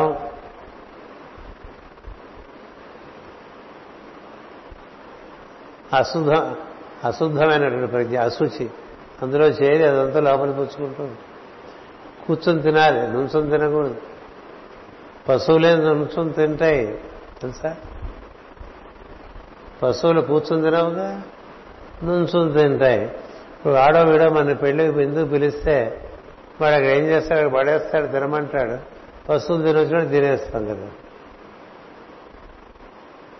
పశువులు తినేట్టుగా తింటానేటండి, ఆహారం అలా తీసుకోవాలి. ఎక్కడ కూర్చుని తినద్దు, కింద కూర్చోలేకపోతే కూర్చులోనా కూర్చుని ఆహారాన్ని భగవంతుడిగా ప్రార్థన చేసి కదా. అహం వైశ్వానరో భూత్వా ప్రాణినాం దేహమాశ్రిత ప్రాణాపాన సమాయుక్త పచామ్యన్నం చతుర్విధం అనే శ్లోకం చదువుకోమని చెప్పారు భగవద్గీతలో. అలాగే బ్రహ్మార్పణం, బ్రహ్మహవిస్, బ్రహ్మాత్మ, బ్రహ్మ సంభవ, బ్రహ్మైవతేవ గంతవ్యం, బ్రహ్మకర్మ సమాధిన అని చెప్పి తెలుసుకోమన్నారు. అది భగవద్గీతలో శ్లోకమే. అలా కాకుండా అన్నం బ్రహ్మేతి వ్యజానాత్ అన్నాధ్యేవ కల్విమాని భూతాన్ని జాయంతి ఏన జాతాన్ని జీవంతి, ఇలా అన్నమే బ్రహ్మము, దాని అన్నన్నింద్యాత్, అన్నాన్ని ఎప్పుడూ దూషించకండి. అన్నం బహుకుర్వీత, అన్నాన్ని బాగా పెంచు అన్నారు. అన్నం విషయంలో చాలా రకాల దీక్షలు ఉన్నాయి. ఎన్నున్నాయని తెలుసుకుందాం అనుకుంటే ఈ సృష్టిలో అనంతమైన విషయాలు. అంటే నీకు ఈ ఆకలి బాగా కలగాలంటే వీతిహోత్రుడు అనేటువంటి అగ్ని పరీక్ష. సవనుడు ఏడోవాడైతే, మేధాతిథి ఎనిమిదోవాడైతే, ఈ వీతిహోత్రుడు అనేటువంటి వాడు మనలో ఆకలి పుట్టించే అగ్ని. ఆకలిని నిరాదరణ చేయదు. అందుకని ఆకలి వేసినప్పుడు తగు మాత్రం భోజనం చేస్తూ ఉండాలి. ఈ వీతిహోత్రుడు అనే అగ్ని మనకి గార్హపత్య అగ్ని అంటారు. మన యొక్క శరీరం అందు జీవుడు చక్కగా వసించడానికి ఉండేటువంటి అగ్నిగా చెప్తారు దీన్ని వీతిహోత్రుడు. ఇతనే గృహపతి లేక గార్హపత్యాగ్ని అని కూడా అందరూ అనేటువంటి ఈ అగ్ని గురించి చెప్పారు. తర్వాత పదోవాడు కవి, అనగా శుక్రధాతువు, దాని నుంచి దిగి వచ్చేటువంటి జీవుడు. అంటే ఈ జీవుడు మన తండ్రి నుంచి కొడుకు వస్తాడు కదా. తండ్రి శుక్రము నుంచే కుమారుడు దిగి వచ్చి తల్లి అందు శోణితమందు చేరి అక్కడి నుంచి దేహాన్ని ధరించి బయటకు వస్తాడు. మళ్ళీ ఆ కుమారుని శుక్రము నుండి మళ్ళీ తండ్రి పుట్టుకు రావడానికి వీలు. ఇదే మనకి పుత్ర చక్రవర్తి కథగా ఇంతకుముందు అధ్యాయంలో చెప్పారు. ఆత్మావై పుత్రనామాసి, ఎందుచేతనంటే తన నుంచి పుట్టినటువంటి వీర్యంలోంచి పుట్టినటువంటి కుమారుని వీర్యంలోంచి మళ్ళీ తండ్రి పుట్టుకు రావనేటువంటిది అది ఒక సౌకర్యం. లేకపోతే మరొకటి వెతుక్కోవటానికి కొంత అసౌకర్యం. అందువల్ల ప్రజాపత్య యజ్ఞం అని చెప్పి మనకి ప్రతివారు సంతానం కనాలి. ఆ సంతానం నుంచి మళ్ళీ తాము పుట్టుకు వచ్చి తన యొక్క పరిణతికి తాను కృషి చేసుకుంటూ వెళ్ళిపోతుంది. దానికి మూలము శుక్రధాతువు. ఆ శుక్రధాతువు కనుక మనం ఎందు ఉన్నట్లయితే మనని మళ్ళీ మనం పునరుజ్జీవింపజేసుకోవచ్చు. ఎందుకని మన శుక్రము కుమారుని రూపంలో పెరిగి అక్కడ జీవిస్తూ ఉంటుంది. ఆ జీవిస్తున్న శుక్రం ద్వారా మనం మళ్లీ ప్రవేశించి మళ్లీ అతని కుమారుడుగాను మనవునిగాను దిగిరావచ్చు, అయితే ముని మనవుడుగానే దిగిరావచ్చు. ఇట్లా మనం మళ్లీ దిగి వచ్చేటువంటి మార్గం ఏర్పాటు చేస్తాం. ఇదొక విద్య. ఆ విద్య, దాన్ని మృత సంజీవిని విద్య అంటారు. దానికి కింద తరగతిలో మీకు కథ చెప్పా. శుక్రాచార్యునికి పుత్ర సంతానం లేదు, పుత్రిక ఉన్నది. బృహస్పతికి పుత్ర సంతానం ఉన్నది. అందుకని బృహస్పతి తన కుమారుణ్ణి శుక్రుడి దగ్గరికి పంపిస్తాడు. ఈ మృత సంజీవిని విద్య నేర్చుకోరా అని. మృత సంజీవిని విద్య శుక్రాచార్యుడు అతనికి నేర్పుతాడు. బృహస్పతి కుమారుడు అనేటువంటి కచుడికి నేర్పితే శిష్యుడంటే పుత్ర సమానుడే. అందుచేత శుక్రుడికి తెలుసు తను అసురుడు యొక్క గురువు కాబట్టి తాను దేవతలకు గురువైనటువంటి కచునికి విద్య నేర్పడం వలన అసుర రాజు కోపగించి తను సంహరిస్తాడని. సంహరించినా పర్వాలేదు, తన కచుడి నుంచి మళ్లీ బయటకు వచ్చేటువంటి విధంగా కచునికి విద్య నేర్పుతాడు. కచునికి విద్య నేర్పితే శుక్రుడిని అసురులను సంహరించగానే కచుడు శుక్రుడిని మళ్ళీ బతికిస్తాడు. అలా మరణించినా మళ్ళీ బతికించడం అనేది శుక్రుడికి సాధ్యపడుతుంది. అటుపైన అంటే మనకి తెలిసిన విద్య మరొకరికి నేర్పడం అనేటువంటిది చాలా ముఖ్యం. దానివల్ల ఏం జరుగుతుంది, అప్పుడప్పుడు మనకు ఆపద కలిగినప్పుడు మనకి విద్య లేదనుకోండి, మనమే బాగా మందులు వేసుకోవాలి అనుకోండి, మన మీద మనకే చాలా వైద్యశాస్త్రం తెలుసనుకోండి, మనకే ఒక అపమారక స్థితి కలిగిందనుకోండి, అప్పటికి మనకు మందులు ఎవరేస్తారు? అంతకుముందు మనం ఎవరికైనా విద్య నేర్పితే వాడు ఆ విద్యని నిర్వర్తించి మనకి మందు వేస్తే మనం బయటకు వస్తాం కదా, అంతేనా? అంచేత మనకుండే విద్య ఎంతమందికి నేర్పితే ఆ విద్య నీకు కూడా ఎప్పుడైనా అవసరమైతే ఉపయోగపడవచ్చు.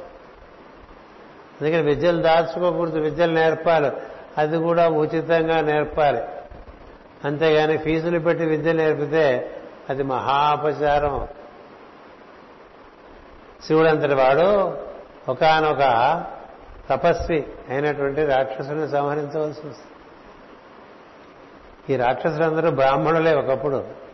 ఆ తపస్సు స్థితిలో బాగా తపస్సు చేసిన సందర్భంలో వాళ్ళలో రజస్సు తమస్సు ప్రవేశించి వారు భయంకరమైనటువంటి వరాలు కోరుతారు. అంత భయంకరమైన వరాలు కోరి ప్రపంచానికి చాలా వాళ్ళు అల్లకల్లోలం చేస్తుంటే వాడిని సంహరించగలిగిన వాడు కూడా మహాశివుడు అయి ఉంటాడు, ఇంకెవరు ఉండరు. ఎందుకంటే వాడు అలాంటి వరాలు కోరుతాడు. అందుకని శివుడే పూనుకోవాలి. ఒక్కొక్కసారి శివుడు పూనుకుని విధ్వంసం చేస్తే మళ్ళీ శివుడు తన నిజస్థితి పొందాలంటే అతనికి చాలా సమయం పడుతుంది తెలుసా. ఒక చక్కని సమన్వయ స్థితిలో ఉండేటువంటి వాడు ఒక పరిస్థితిలో విపరీతమైన ఉగ్రస్వరూపుడు అయిపోయాడు అనుకోండి, అయిపోతే అతను మళ్ళీ మామూలు స్థితికి రావాలంటే సమయం పడుతుంది. అలాంటిది శివుడే సమన్వయం కోల్పోయేటువంటి స్థితికి చేరిన సందర్భం ఉన్నప్పుడు మళ్ళీ శివుడికి సమన్వయం ఎవరు కలిగించగలండి? కలిగించగలరు. అలాంటి పరిస్థితి వస్తుంది. నరసింహుడు ఉన్నాడు అనుకోండి, ఆయన పరిస్థితి అదే. ఆ హిరణ్యకశిపుడిని చంపడానికి ఎంత ఉగ్రరూపం ధరిస్తాడంటే, ఎందుకంటే అంతకంతకే హిరణ్యకశిపుడు చేసినటువంటి అత్యాచారాలు వాటికి హద్దు మీరిపోతాయి. ఇంకా లాభం లేదని మొత్తం వీడు ఎక్కడి నుంచి కోరుకుంటే అక్కడి నుంచే వచ్చేస్తానని అంతా నిండిపోయి ఉంటాడు కదా. ఆ రావడం ఎలా వస్తాడు, ఎంత భీకరంగా వస్తాడు. అది ఉగ్ర నరసింహ అవతారం కన్నా ఉగ్రమైన అవతారం లేదు. ఆ కోపంలో వాడిని చీల్చి చెండాడేస్తాడు. ఆ తర్వాత ఆ కోపం తగ్గదు. దేవతలందరూ స్తుతిస్తారు, కోపం తగ్గదు. ఎవరు స్తుతించినా కోపం తగ్గదు. సినిమా అయిపోవటం కోసం వెంటనే ప్రహ్లాదుడు ప్రార్థించగానే ఆయన మామూలుగా అయిపోయాడని చెప్తారు. అలా అవదు. ఆయన ఆ ఉగ్ర రూపంలో సృష్టినే దగ్ధం చేసేస్తూ ఉంటాడు తెలుసా. అప్పుడు ఋషులు ఇదేమిటిది, ఈయన రక్షించాల్సిన వాడు ఈ విధంగా చేస్తున్నారని ఈయనకి మళ్ళీ శాపాలు పెడతారు.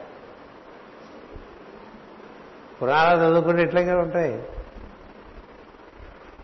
చిట్ట చివరికి ఋషులందరూ ఉపాయం కనుకొని ఈ ప్రహ్లాదుని పట్టుకొచ్చి శుద్ధి చేస్తే తగ్గుతాడు. ఈ లోపల కొంత డ్యామేజ్ అయిపోతుంది. ఆ డ్యామేజ్ నుంచి విష్ణుమూర్తి కూడా డ్యామేజ్ అవుతుంది, ఇంకో అవతారం ఎత్తాల్సి వస్తుంది. ఇలా జరుగుతూ ఉంటాయి. అందుకనే శివుడికి ఇప్పుడు రాక్షసుడి పేరు నాకు గుర్తులేదు, వాడిని సంహరించినప్పుడు తనకు ఉండేటువంటి సమస్తమైనటువంటి ప్రజలు వాడిని హతమారుస్తాడండి. అప్పుడు ఆయన ధరిస్తాడు ఉగ్రస్వరూపం. అది ముందే తెలిసి శివుడు ఏం చేస్తారంటే కుమారస్వామిని పిలుస్తాడు. నాన్న వీడిని చంపడం ఎవరి వల్ల సాధ్యం కాదు, నేనే పూనుకోవాలి, నేను సంహరిస్తాను. సంహరించిన తర్వాత నేను కొంచెం అవుట్ ఆఫ్ ట్యూన్ అయిపోతాను. ఇప్పుడు అమ్మవారు అవుట్ ఆఫ్ ట్యూన్ అయిపోతే అయ్యవారు సర్దుకుంటాడండి కదా. పార్వతీదేవి ఎన్నిసార్లు అవుట్ ఆఫ్ ట్యూన్ అయిపోతుంటుంది సార్ ఈ సంహారంలో. అయిపోయినప్పుడల్లా శివుడు భరిస్తూ ఉంటాడు, ఎట్లా ఒకట్లా మళ్ళీ సరి చేసుకుంటూ ఉంటాడు. శివుడే అవుట్ ఆఫ్ ట్యూన్ అయిపోతే అందుకని ఎవరు సమర్థులంటే నా కొడుకే సమర్థులని చెప్తాడు. అందుకని సుబ్రహ్మణ్య స్వామిని పిలిచి అలా తేజేస్తే కదా. చాలా గొప్ప విషయం. ఎందుకంటే ఆ సుబ్రహ్మణ్యుడే సనత్ కుమారుడు కూడా. ఆ సనత్ కుమారుడే కుమారస్వామి. ఎంతటి వాడు అయి ఉండాలండి, పిలిచి చెప్తాడు, నేను నీకు ఇస్తున్నాను నా బ్రహ్మ విద్య అంతాను, నేను ఎప్పుడైతే ఈ విధంగా నా ఉన్న స్థితిని కోల్పోతానో నువ్వు నా దగ్గరకు వచ్చి నీ సాన్నిధ్యం ఇచ్చి నాకు మళ్ళీ నువ్వు ఉపదేశం చేయాల్సి ఉంటుంది సుమా అని చెప్తాడు శివుడు. ఇది త్రికాలజ్ఞాని కదా. త్రికాగ్ని కాలాయ కాలాగ్ని రుద్రాయ నీలకంఠాయ అంటూ ఉంటాను. అలాగే నాన్నగారు అంటాడు, అయిపోతుంది. తర్వాత ఈయన ఆయనకి బ్రహ్మోపదేశం చేస్తాడు. అందుకనే కుమారస్వామికి ఆ స్వామి మలయ అనే ప్రాంతంలో శివునికి ఆయన స్వామిగా ఉపదేశం చేస్తాడు. శివస్వామి, గణస్వామి, సర్వస్వామి, సనాతన. ఎంతవాడు సనాతన కుమారుడు. శివస్వామి అంటే అర్థం ఏంటి? శివుడికే స్వామిగా ఒక కర్తవ్యాన్ని నిర్వర్తించినటువంటి వాడు కదా. అంచేత ప్రతి వారికి వారి వారి విద్యలు వారితోనే అంతరించకుండా పనికొచ్చేవే, పనికిరాని కాదు. అంటే మనకి బాగా చెట్లపై కాటం వచ్చనుకోండి, ఇంకో 10 మందికి నేర్పి వెళ్ళిపోదాం అనుకోకండి, అపచారం చేసిన వాళ్ళు అవుతారు. మనకి బాగా అబద్ధాలు చెప్పడం అలవాటు అనుకోండి, అవి 10 మందికి నేర్పి వెళ్ళకండి. మనం 10 మందిని మోసం చేయడం బాగా అలవాటు ఉందనుకోండి, అవి నేర్పకండి. నీతి విద్యలు ఎట్లా ఉంటాయో అవినీతి విద్యలు కూడా అట్లాగే ఉంటాయి. అవన్నీ ఎవరికి నేర్పక్కర్లేదు. నీవు నీతితో ధర్మంతో నేర్చుకున్న విద్యలు అంటూ నీలో ఏమన్నా ఉంటే అవి 10 మందికి నేర్పావనుకో, దానివల్ల ఆ విద్యలకు శాశ్వతత్వం వస్తుంది. లేకపోతే మూలం నుంచి మళ్ళీ దిగిరావాల్సి వస్తుంది. ఇంత కథ నిర్వర్తించేటువంటి వాడిని కవి అన్నారు. కవి అంటే అంతం లేకుండా అలా సృష్టి చేస్తూనే ఉంటారు. మీరు కిందటి జన్మలో నేర్కొన్న విద్యలు ఏమన్నా ఉంటే ఆ విద్యలన్నీ ఈ జన్మలో మళ్ళీ మీ దగ్గరకు వస్తాయి, గుర్తుపెట్టుకోండి. అవి నీతి విద్యలు కావచ్చు, అవినీతి విద్యలు కావచ్చు, రెండూ వస్తాయి. ప్రయత్నం చేత నీతి విద్యలు పొందుతూ అవినీతి విద్యల్ని నిర్మూలించుకుంటూ ముందుకు సాగుతూ ఉండాలి. కలుపు తీసేసుకుంటూ ఉండాలి, పంట వేసుకుంటూ ఉండాలి.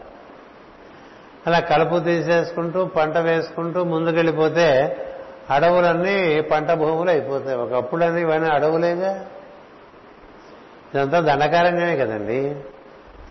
రాముని సమయంలో ఇదంతా దండకారణ్యం, మనం అంతా అటవీకులం. ఏం బాధపడకండి, సత్యం అది. రాముడి కాలంలో దక్షిణ భారతదేశం అంతా కూడా పెద్ద అరణ్యం కదా. దండకుడు అనేటువంటి వాడు పరిపాలిస్తూ ఉండేవాడు. అసురులకు ఇది ప్రాంతంగా ఇచ్చారు, ఇక్కడ బతకంటారా మీరు, ఇక్కడ మీరు ఏ ప్రాణిని ఎలా హింసించినా పర్వాలేదు. అక్కడ చేరారు ఋషులు, ఎందుకంటే వారికి వీరి యొక్క భయం లేదు కాబట్టి అక్కడే ప్రార్థన. వారి రక్షణ కోసం రాముడు వచ్చాడు. ఇప్పుడు రామాయణం మనకు ప్రస్తుతమైన కథ కాదు, అయినప్పటికీ ఎందుకు చెప్తున్నానంటే ఒకప్పుడు అడవులే, ఇప్పుడు పంట భూములనే కదా. దేనివల్ల? మానవుని కృషి వల్ల. ఒకప్పుడు బంజరు భూములే కదా, ఇప్పుడు పట్టణాలు అయిపోయినాయి. ఓ 2000 సంవత్సరాలు వెనక్కి వెళ్ళామంటే ఏముందని విశాఖపట్నం. ఒక 500 సంవత్సరాలు వెనకాలకు వెళ్తే దీనికైనా భీమునిపట్నానికి చాలా ఎక్కువ ప్రాశస్యం ఉండేది. భీమునిపట్నం ఈ ఉత్తర తీరం అంతా కూడా భారతదేశంలో ఉండేటువంటి ఉత్తర తీరంలో మొట్టమొదటి మున్సిపాలిటీ. ఇది the first municipality on the east coast of India is Bheemunipatnam. అప్పుడు విశాఖపట్నం ఏదో 100 మందో 200 మందో జాలారు వాళ్ళు ఇక్కడ చేపలు పట్టుకుంటూ ఉంటారు. మరి ఇప్పుడు విశాఖపట్నం ఇట్లా ఎలా అయిందండి? మానవ కృషేగా. అంచేత కృషితో నాస్తి దుర్భిక్షం అన్నారు. నువ్వు కృషి చేస్తూనే ఉండాలి కానీ ఇప్పుడు ఆపేద్దామా అప్పుడు ఆపేద్దాం అనుకోకండి. నేను చేతులు ఉన్నంతకాలం ఏదో మంచి పని చేస్తాను. నేను ఇచ్చాడు అంచేత ఈ కవి అనేటువంటి వాడు ఎంతటి వాడంటే సృష్టి అయిపోతే మళ్ళీ సృష్టి పట్టుకొచ్చేస్తారు. ఏది అయిపోదండి సృష్టిలో, పంచభూతాలు అయిపోవు. లైవ్ అయిపోవటం అంటే కలిసిపోతాయి, మళ్ళీ వస్తుంటాయి, కలిసిపోతాయి వస్తూ ఉంటాయి, కలిసిపోతుంటాయి వస్తూ ఉంటాయి. మనం రాత్రి నిద్రలో అన్నిట్లో అంతా కలిసిపోతాం, మళ్ళీ పొద్దునే బయటకు వచ్చేస్తూ ఉంటాం కదా. రాత్రి మనకి శరీర ప్రవృత్తి లేదు, ఇంద్రియ ప్రవృత్తి లేదు, మనో ప్రవృత్తి లేదు. వీటన్నిటిలోకే మనం విసుకుంటాం పొద్దున్నే. అంతవరకు ఎక్కడున్నాయి? నీ లోపల అనువర్తనమున ఉన్నాయి. పొద్దున్నే వ్యావర్తనమున కార్యములందు అభిజ్ఞుడయ్యే నా పద్యం చదువుతూ ఉంటాం. పొద్దున్నే పనులు ఉంటాయి కాబట్టి విచ్చుకుంటూ బయటకు వచ్చేస్తాం కదా. మంది విచ్చుకోవడం అంటే తోక విడవటే, తోక ముడుచుకుని పడుకుంటాం, తోక విడిచేసి రోజంతా పనులు చేస్తుంటాం, తోక రాయలేం మనం. అంచేత ఈ విచ్చుకోవటం ముడుచుకోవటంగా అనంతంగా సృష్టి జరుగుతూ ఉంటుంది. వాడో కవి. సో ఇలాంటి అనంతత్వం నీలో కూడా, ఎందుకని నీ అంది ఈశ్వరుడు అనంతుడే, వాడి వల్లే నువ్వు ఉన్నావు. నువ్వు వాడితో కూడి ఉన్నావు అనుకో, నువ్వు కూడా అనంతుడే. ఇట్లా 10 రకాల కుమారులు ఉన్నారండి. ఒకసారి అందరినీ గుర్తు చేసుకుందాం. అగ్నేంద్రుడు వాక్కు, యుద్మజిహ్వుడు రుచి, యజ్ఞబాహువు చేతులు చేసేటువంటి మంచి, చేతులతో చేసే మంచి పని. మహావీరుడు 4, మన యొక్క మనస్సు, దాని యొక్క సద్భావము. ఆ తర్వాత 5 హిరణ్యరేతస్, మనలో ఏర్పడేటువంటి ఆహార పుష్టి వల్ల ఏర్పడేటువంటి చక్కని శుక్రధాతు. 6 ఘృతపృష్ఠుడు, దానివల్ల శరీరమునందు ఏర్పడేటువంటి సౌష్ఠవం. 7 సవనుడు, బాగా స్తోత్ర కంఠాన్ని జాగ్రత్తగా కాపాడుకోండి. దేహాన్ని అన్నింటినీ కాపాడుకోవాలండి. శ్వాసకోశాల దగ్గర నుంచి అన్నీ కాపాడుకోవాలి. పతంజలి మహర్షి దగ్గరికి వెళ్తే శ్వాసకోశం బాగా లేకపోతే యోగానికి పనికిరావని చెప్తాడు. నీ శ్వాసకోశం అంత బలం లేకపోతే నువ్వు యోగానికి పనికిరావు. అది చూసుకుంటాడు ఆయన, అది బాగానే ఉందని అంటే ముక్కు నుంచి ఊపిరితిత్తుల వరకు చక్కగా ఏ అవరోధాలు లేకుండా శ్వాస హాయిగా లోపలికి వెళ్ళి బయటికి వస్తుందని. మనం పీల్చడం పూర్తిగా పీల్చడం, వదలటం పూర్తిగా వదలలేం కదా. ఇక్కడ మళ్ళీ వివరణలోకి వద్దులేండి. ఎక్కడున్నాం మనం? సవనుడు. సవనుడు తర్వాత మేధాతిథి, మనకి అవసరానికి అప్పటికప్పుడు ప్రత్యక్షమై మనని కృతకృత్యులను చేసేటువంటి విద్య. అటుపైన వీతిహోతుడు, ఆకలి వేయాలి. ఆకలి వేయాలంటే శరీరానికి ఇవ్వవలసినటువంటి వ్యాయామం ఇవ్వాలి. అంటే కరచరణాదులు వినియోగించవలసినంత మాత్రం వినియోగించకపోతే ఆకలి వేయదు. ఎందుకంటే ఈ ఆకలి దేనికి పెట్టారంటే మనలో ఉండేటువంటి ప్రచేతసులు అని చెప్పాం కదా. ఈ ప్రచేతసులు వాటికి ఆహారం ఇవ్వాలంటే ఈ కర్మేంద్రియాలు, జ్ఞానేంద్రియాలు, వాటికి ఆహారం మనం ఇవ్వాలంటే వాటిని వినియోగించుకోవాలి. జ్ఞానేంద్రియములను వినియోగించాలి, కర్మేంద్రియములను వినియోగించాలి, మనస్సును వినియోగించాలి. వీటన్నిటిని ఎంత బాగా వినియోగిస్తూ ఉంటే అంత శరీరంలో అగ్నికార్యం జరుగుతూ ఉంటుంది. ఎంత అగ్నికార్యం బాగా జరిగితే అంత ఆకలి పుడుతుంది. ఎంత ఆకలి పుడితే అంత చక్కగా ఆహార స్వీకరణ శక్తి పెరుగుతుంది. ఆహార స్వీకరణ శక్తి పెరిగితే శరీరంలో నువ్వు సుఖంగా ఉండేటువంటి స్థితి పెడతావు. అంచేత ఈ వీతి హోతులు చాలా ముఖ్యం. అంచేత ప్రత్యేకంగా మనకి ఈ వాకింగ్ ఎక్సర్సైజులు, జాగింగ్ ఎక్సర్సైజులు ఇవన్నీ సనాతన ధర్మంలో చెప్పలేదు. మనం ఎందుకు చేస్తున్నామంటే మామూలుగా దానికి ఇవ్వాల్సినటువంటి వ్యాయామం ఇవ్వకపోవటం వల్ల. మనకు ఆయుర్వేదం ఏం చెప్తుందంటే ఉదయం లేవంగానే పొద్దునే చక్కగా పాదహస్తాసనాలు, అంటే ఆ చేత్తో ఈ పాదం, ఈ చేత్తో ఆ పాదం ముట్టుకోవటం, నడుము చుట్టూ చేతులు పట్టి అటుపక్క ఒకసారి తిప్పటం, ఇటుపక్కకు ఒకసారి తిప్పటం, ఒకసారి పాదహస్తాసనం, పాదంతో చేతులు, చేతులతో పాదాలు నిలువుగా పట్టుకోవడం, అటుపైన ఈ భుజంగాసనం, అటుపైన హలాసనం, ఇలాంటి కొన్ని ఆసనాలు 10 నిమిషాలు వేసుకుంటే శరీరానికి కావాల్సినట్టు వ్యాయామం అయిపోయింది. అది కూడా కొద్దిగా ఒంటికి నూనె పూసుకుని ఆ పని చేయగలిగితే ఒంట్లో కావాల్సిన వేడి మంతా వచ్చేస్తుంది. అప్పుడు వేడి నీళ్లు పెట్టుకునేటువంటి దుర్గతి కూడా అక్కర్లేదని వేడి నీళ్ళ స్థానం వల్ల మన ప్రాణ నిరోధక శక్తి అంతకంతకీ సన్నగిలిపోతూ ఉంటుంది. అందుకని చన్నీళ్ల స్నానం నీ శరీరంలో ప్రాణ నిరోధక శక్తి పెంచుతూ ఉంటుంది. అందుకని ఇప్పుడు వేడి నీళ్లు తప్ప చన్నీళ్ళ స్నానం చేయలేని వాళ్లే ఎక్కువ. అప్పుడు ఏం చెప్పారంటే ఆయుర్వేదంలో వేడి నీళ్లతో మొదలుపెట్టి క్రమంగా వేడి నీళ్ల పాలు తగ్గించుకుంటూ చిట్ట చివరి 2-3 చెంబులు చన్నీళ్లతో చేయరా బాగుంటుంది ఆరోగ్యం అని. ఇవన్నీ ఆయుర్వేద సూత్రాల కింద మొదట్లో నేవాళ్ళలో రాసి వైశాఖ్ న్యూస్ లెటర్లో ఒక 6-7 ఏళ్లు రాశాను. అవి రాయంగానే చదివేసుకుంటాం, చదివేసిన తర్వాత మర్చిపోతుంటాం. అంటే ఇప్పుడు మనకి షవర్ ఉంది కాబట్టి ఇబ్బంది లేదు. నీకు తగినంత వేడిలో షవర్ నీళ్లు తప్పుకుని చక్కగా స్నానం చేస్తూ క్రమంగా ఆ నీరు వేడిని తగ్గించుకుంటూ రండి. చివరికి మీ శరీరంలోంచి వేడిమి బయటకు వస్తుంది. అప్పుడు చాలా హాయిగా ఉంటుంది. అప్పుడు స్నానం అయిన తర్వాత ఒంట్లో నుంచి వేడి బయటకు వస్తూ ఉంటుంది. అది చాలా ఆరోగ్యకరమైనటువంటి విషయం. అలా కాకపోతే వేడి నీళ్ళ స్నానం చేసి తుండుగుడ్డ దగ్గరికి వెళ్ళే లోపల గిజగిజగిజలు ఆడిపోతుంటాడు, వణికిపోతూ కదా. ఎందుకని ప్రాణ నిరోధక శక్తి బాగుండకపోవటం కదా. ఏదో ఒక్కోసారి మాట్లాడుతున్నప్పుడు ఒక్కొక్కటి వస్తూ ఉంటాయి. అంచేత ఎక్కువ దూరం పోకుండా వీధి హోతుల తర్వాత ఆయన దగ్గరికి వెళ్ళిపోతాం. కవి కదా. సో కవి నీకేం చెప్తానంటే నువ్వేమీ అంతమైపోవు అని చెప్తావు. నీ దగ్గర ఉండే పంచభూతాలు ఎప్పుడూ ఉండేవే, నీతో ఉంటాయో లేవో వేరే సంగతి. అలాగే నీలో ఉండే పంచప్రాణములు ఎప్పుడూ ఉండేవే, ఎప్పుడూ ఉండేవే నీకు ఇచ్చారయ్యా. అందుకనే శ్రీకృష్ణుడు 2వ అధ్యాయంలో చెప్తాడు, ఈ సృష్టిలో ఉన్నదంటూ ఎటూ పోదు, లేనిది ఎక్కడి నుంచి రాదు. ఉన్నది ఎటూ పోదు, ఇక్కడ లేనిది ఎక్కడి నుంచి రాదురా.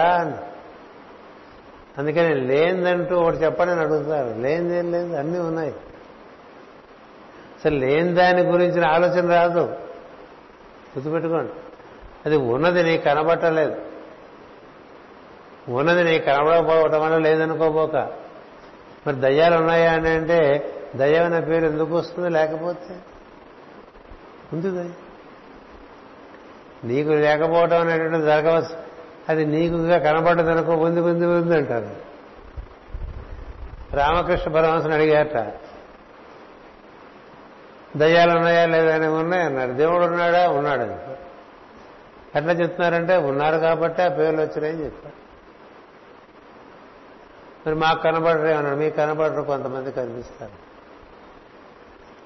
కొంతమంది కొన్ని కనిపించవురా, కొంతమంది కొన్ని కనిపిస్తూ ఉంటాయి. కానీ గుర్తుపెట్టుకో, పేరు పెట్టబడినటువంటి ప్రతి విషయము ఉన్నదే అని చెప్తారు. పేరు పెట్టబడిన ప్రతి విషయం అది ఉన్న విషయమే. అంచేత పగలు నక్షత్రాలు లేవనిపిస్తుంది కదా. ఆయన చెప్పిన ఉదాహరణ, రాత్రి అవగానే నక్షత్రాలు కనిపిస్తుంది. ఒకప్పుడు కనిపించినవి, ఒకప్పుడు కనిపించవు. ఇవాళే నాకు ఒక ప్రశ్న వచ్చింది ఈ మన మొబైల్ ద్వారా. మన వాళ్ళే ఒకరు అడిగారు, ఈ మైత్రేయాది మహర్షులు ఉన్నట్లుగా చాలా మంది మహాత్ములు చెప్పలేదు కదా అని. చెప్పలేదు కదా అంటే వాళ్ళకి దర్శనం కాలేదు కాబట్టి వాళ్ళు చెప్పలేదు కదా. వేదవ్యాసులు ఉన్నప్పుడు మైత్రేయుడు ఉన్నాడు. వేదవ్యాసులు లిఖితం కూడా చేశాడు మైత్రేయ మహర్షి గురించి. ఇంకంతకన్నా రుజువు ఏం కావాలి నీకు? మైత్రేయుడు ఉన్నాడా లేదా అనేది. ఇంకో ఎల్లయ్య చెప్పలేదు, పుల్లయ్య చెప్పలేదు, మళ్ళీ వెంకప్ప చెప్పలేదంటే వాడు చెప్పకపోతే ఆయన లేనట. చెప్పండి, చాలా విచిత్రంగా ఉండే ప్రశ్నలు. నీకు కనబడింది నువ్వు, మనకు కనబడకపోతే మనం లేదంటూ ఉంటాం. పరమ గురువు లేరన్నాడు ఎవరో, జిడ్డు కృష్ణమూర్తి గారు. సో పరమ గురువులు అనే పదం ఎక్కడి నుంచి వచ్చింది? లేకపోతే పైగా ముందు ఉన్నాడని ఈయనే ఒప్పుకుని తర్వాత లేడని చెప్పేసి మనకు కనబడకపోతే లేడంటామండి. అందరి ద్రాక్ష పళ్ళు పులుపు, అందరి ద్రాక్ష పళ్ళను పులుపు కదా. ఇప్పుడు ఇన్ని వర్గములు ఉన్నాయా, సువర్గం ఉన్నదా లేదా అని ఒక ప్రశ్న. లేకపోతే ఆ పేరు ఎందుకు వస్తుంది? ఉంది కాబట్టి శాస్త్రాల్లో కూడా చెప్పారు. అందుకనే పుణ్యలోకాలకు వెళ్తారు, పుణ్యం అయిపోయిన తర్వాత మళ్ళీ వచ్చేస్తారు అని కృష్ణుడు కూడా చెప్పారు కదా. క్షీణే పుణ్యే మర్త్యలోకం విశంతి అని. అంటే పుణ్యం అయిపోయిందనుకో మళ్ళీ వచ్చేసి మామూలుగా ఇట్లా ఈ భూమి మీద మరణాన్ని అనుభవించే లోకంలో పుడతాం. మర్త్యలోకం అంటే మరణం అనుభవించే లోకం.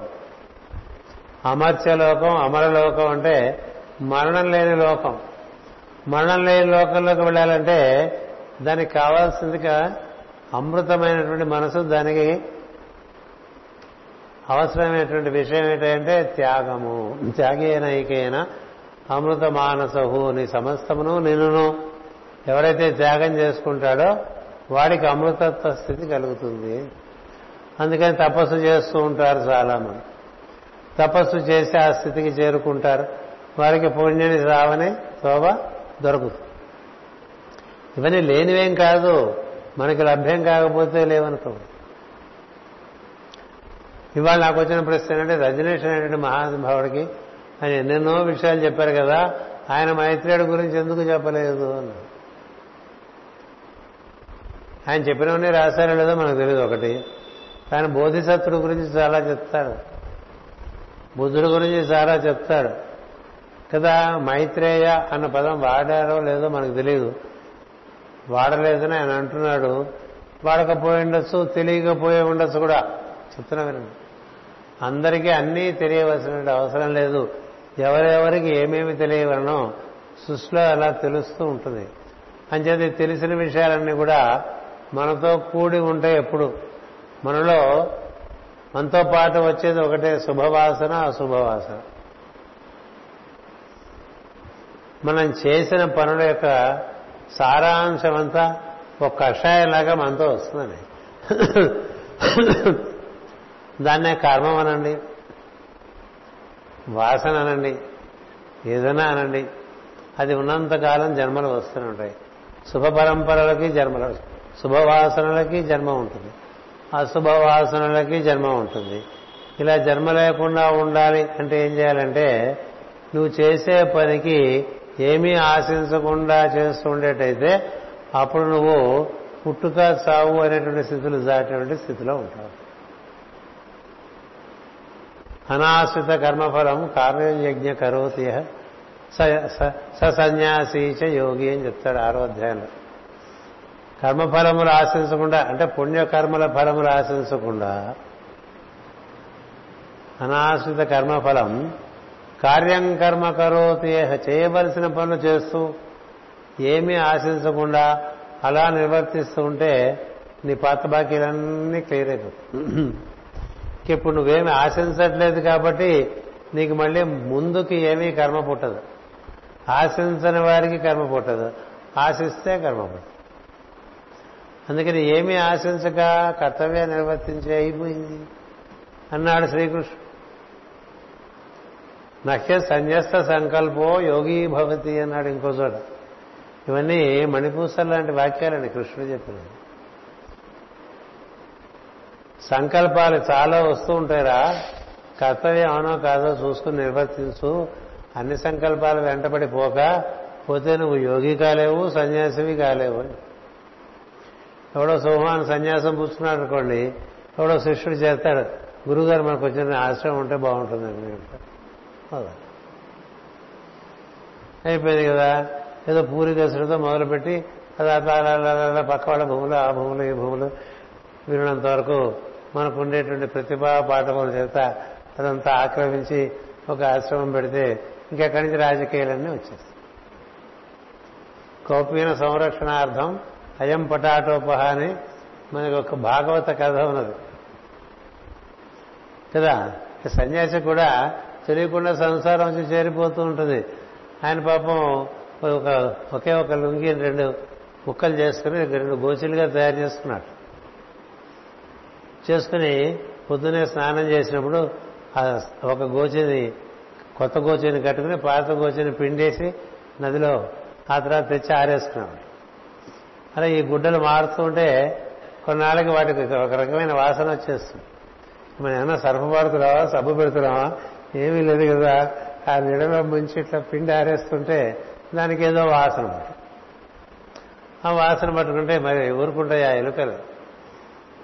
వాసన పట్టే తిరుగుతుంటాయి ఎలుకలు ఇంట్లో, వాసన ఇంట్లో తిరగవు. అంచేది అదో చింతానికి గోచి ఎంత రుచి పుట్టింది. యజ్ఞజీవుడు కదా, రుచి పుట్టి దాన్ని కోరికేది. కొరికితే గోచేంత చిల్లులు చిల్లులు అయిపోతే దీనికి ఎలా? అందుకని ఈ గోచెలు కాపాడుకోవాలంటే, లేకపోతే ఇప్పుడు ఏమవుతుంది, కూర్చుని తపస్సు చేస్తుంటే ఆ గోచి ఏమైపోయిందో గుర్తొచ్చేస్తుంది. అయిపోలే గోచి గురించి ధ్యానం అయిపోతే చేద్దాం అనుకున్న ధ్యానం ఏమైపోతుంది. ఈ గోచుగోలు ఉండకుండా ఉండాలంటే మొత్తం తీసేయాలి కదా, ఎందుకనో తీయలేదు. ఒక గోచి పట్టుకోవడం వల్ల రెండు గోచీలు వాటిని సంరక్షించుకోవడం కోసం రెండో గోచీని ఓ పిల్లిని పెంచాట. ఆ పిల్లికి పాలు కావాల్సి వచ్చినట, ఆ పిల్లి కోసం ఒక ఆవును పెంచాట, ఆ ఆవును పెంచడానికి ఒక మనిషిని పెట్టాట. దీని బాధలు కదా. ఏంటి ఆవంటే గురువు గారికి పాలు అంటాడు, గురువుగారికి పాలు, గురువుగారు ఆవది. మరి దానికి ఒక ప్రత్యేకమైన స్టేటస్ ఉంటుంది, గురువుగారు ఆవంటాయి కదా. ఇది గురువుగారు ఆవని చెప్తున్నారు కదా, దానికో సమాధి అదొకటి కూడా ఉంది. అన్నవాళ్ళకి సమాధి ఉండవు, గురువుగారు ఆవకి అరుణాచలంలో సమాధి ఉంటుంది. గురువుగారు ఇంటి ముందు వాళ్ళే కాకికి సమాధి ఉంటుంది కదా, గురువుగారు చుట్టూ వెంట తిరిగిన కుక్కి సమాధి ఉంటుంది. ఎట్లా పెరిగిపోతుంటే చూడండి, మనుషులు సంసార జీవులు కాబట్టి సంసారం పెంచడం వాళ్ళకి సహజ లక్షణం. అంచేత చివరికి ఆయన పెళ్లి కూడా చేసుకోవడం అయిపోతుందండి. ఆ కథ వద్దు, ఇంకా మనం ఇంతతో ఆపేద్దాం. చెప్పవలసింది ఏంటంటే, నహ్య సన్యస్త సంకల్పో యోగి భవతి. కూర్చుంటే ఏవో ఆలోచనలు వస్తుంది. ప్రతి ఆలోచన పట్టుకుని వెళ్ళిపోక్కర్లేదు, ప్రతి ఆలోచన పట్టుకుని మాట్లాడేయక్కర్లే. ఫిల్టర్లు ఉండాలి మనిషికి. నోటుకొచ్చినల్లా మాట్లాడుతుంటే దానికి ఫిల్టర్ లేకుండా ఏదో అవాకులు చవాకులు మాట్లాడి పర్యవసాన్ని తెలుసుకుంటాం. అలాగే అనేక భావాలు మనకు సంబంధం లేదంటే తిరుగుతూ ఉంటాయి. నువ్వు కనబడితే నీలో ప్రవేశిస్తాయి. ఎవడు ఖాళీగా ఉంటే వాళ్ళకి వచ్చేస్తాయండి. Idle man's mind is devil's workshop అన్నారు కదా. దయ్యాలు కూడా దూరిపోతాయి అందులోకి, ఎందుకంటే వీడికేం పని లేదని. పని లేని వాడికి ఆలోచనలు ఎక్కువ. అందుకనే కృష్ణుడు చెప్తాడు, నీకు ఎంత మాత్రం పని ఉందో అంత మాత్రమే ఆలోచించండి, మించి ఆలోచించండి. అక్కడైన ఆలోచనలే చేస్తాయి. నీ ఆలోచన నీ పని రెండు సమతూకంగా ఉంచుకోమని చెప్పాడు. మిగతా సమయం ఈ ఆలోచన పెట్టకుండా మనసు, ఆ మనసును తీసుకెళ్లి శ్వాస మీద పెట్టేమని చెప్పాడండి కృష్ణుడు.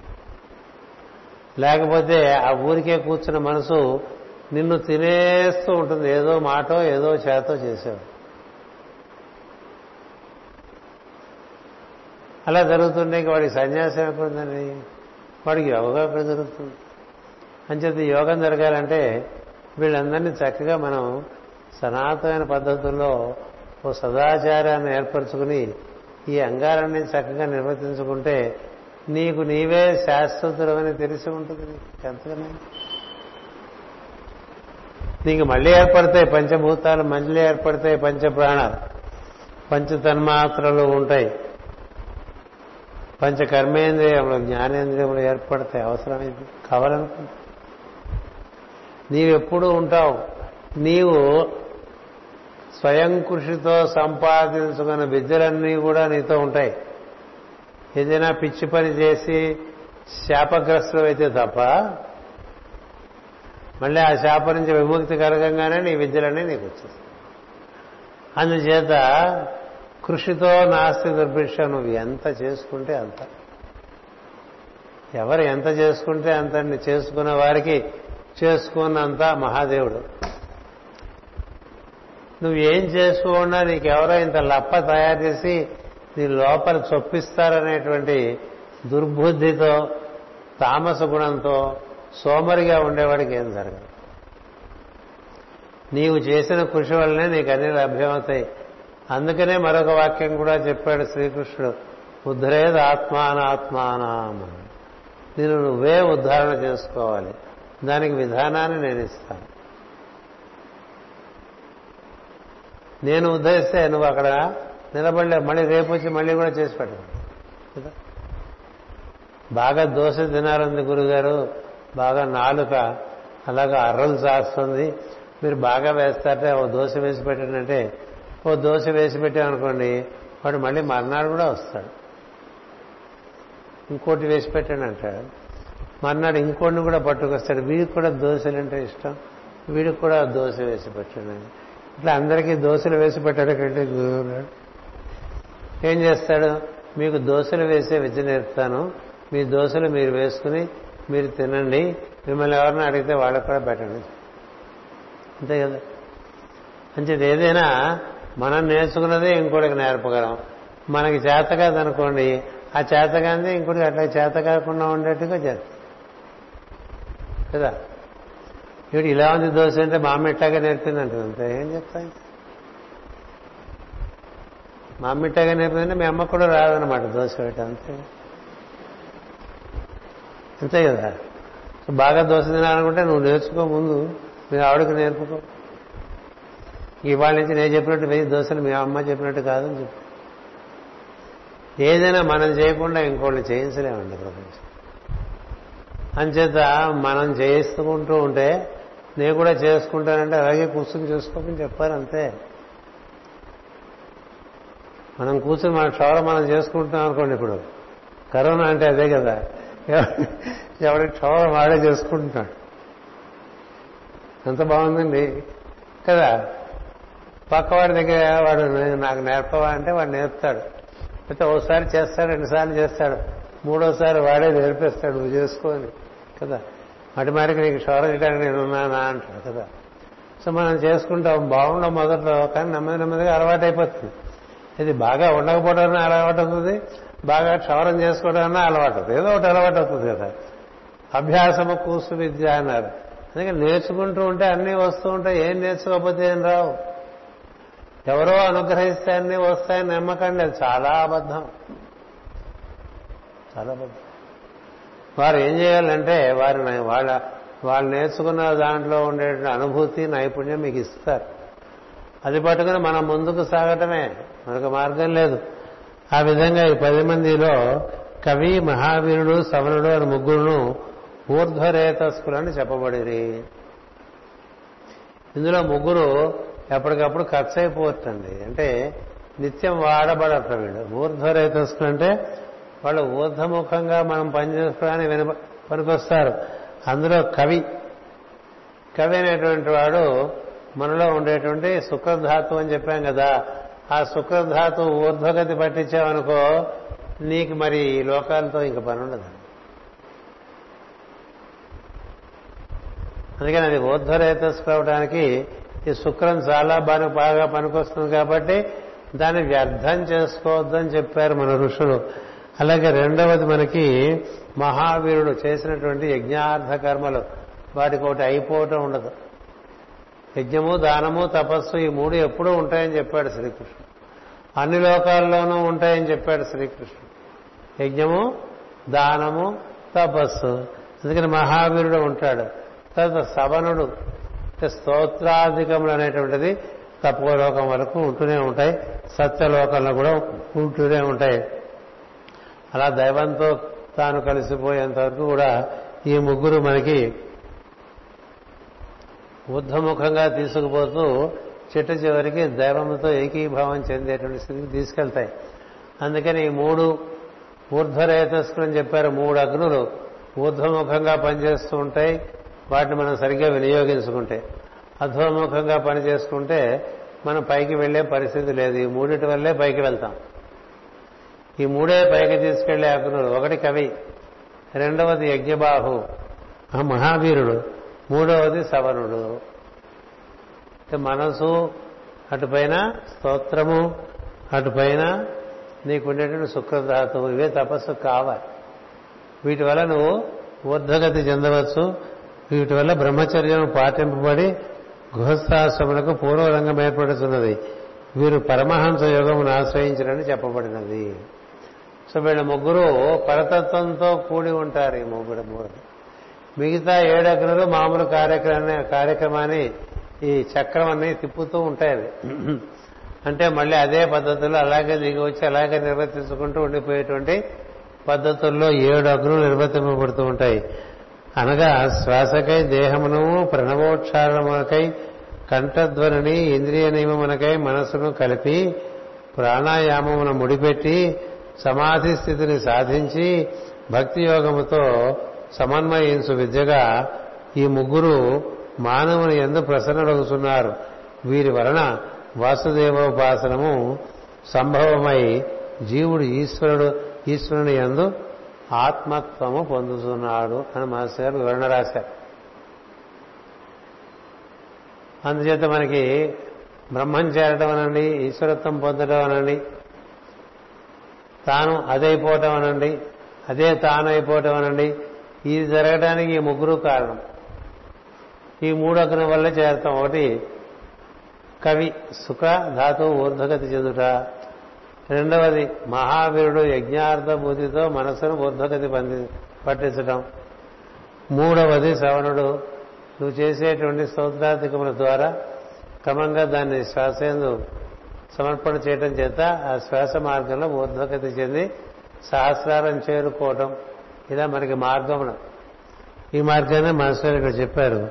శ్వాసకై దేహమును, ప్రణవోచ్చారణకై కంఠధ్వనిని, ఇంద్రియ నియమమునకై మనస్సును కలిపి ప్రాణాయామమున ముడిపెట్టి సమాధి స్థితిని సాధించి భక్తి యోగముతో సమన్వయించు విద్యగా వీరు మానవుని యందు ప్రసన్నులగుతున్నారు. అంటే వీళ్ళ యొక్క సహకారం చేతనే మనం ముందుకు సాగడం. అందుచేత ఈ విధంగా వీళ్ళే మనకు ఉపకారం చేస్తూ ఉంటారనేది తెలుసు. ఈ 3 అగ్నుల్ని కాపాడుకుంటూ ఉండాలి. దానికి చేయవలసింది ప్రాణాయామ ప్రక్రియ. ఆ ప్రాణాయామను మనము సోహం అనేటువంటి అంశధ్వనితో చేర్చి క్రమంగా ప్రణవమునకు చేర్చి ప్రణవంతో ఊర్ధ్వగతి చెందడం అనేటువంటిది చాలాసార్లు చెప్పుకున్నాం. మళ్ళీ కావాల్సిందంటే పై తరగతిలో మళ్ళీ చెప్తా. ఎందుకంటే జరగవలసింది అది. అది జరిగితే మనం ఇక్కడి నుంచి లేస్తాం, లేకపోతే ఇక్కడే ఉంటాం. మనిషి ఊర్ధ్వగతి చెందడం అంటే అది. ఆ ఊర్ధ్వగతి చెందడం ఏమిటో పై తరగతిలో మళ్ళీ ఒక్కొక్కసారి మీకు చెప్తాను. ఆ తర్వాత ఈ ప్రియవ్రతుడికి ఉత్తముడు తామసుడు మరిద్దరు మనూరు కుమారులుగా పుట్టుకొచ్చారు. సో వాళ్ళ కార్యక్రమం ఇలా మనం ముందుకు వెళ్తాం. ఈ రోజున మనం ఈ 10 అగ్నులు అవగాహన చేసుకున్నాం. ప్రియవ్రతుని యొక్క కుమార్తె అయిన ఊర్జస్వతిని అర్థం చేసుకున్నాం.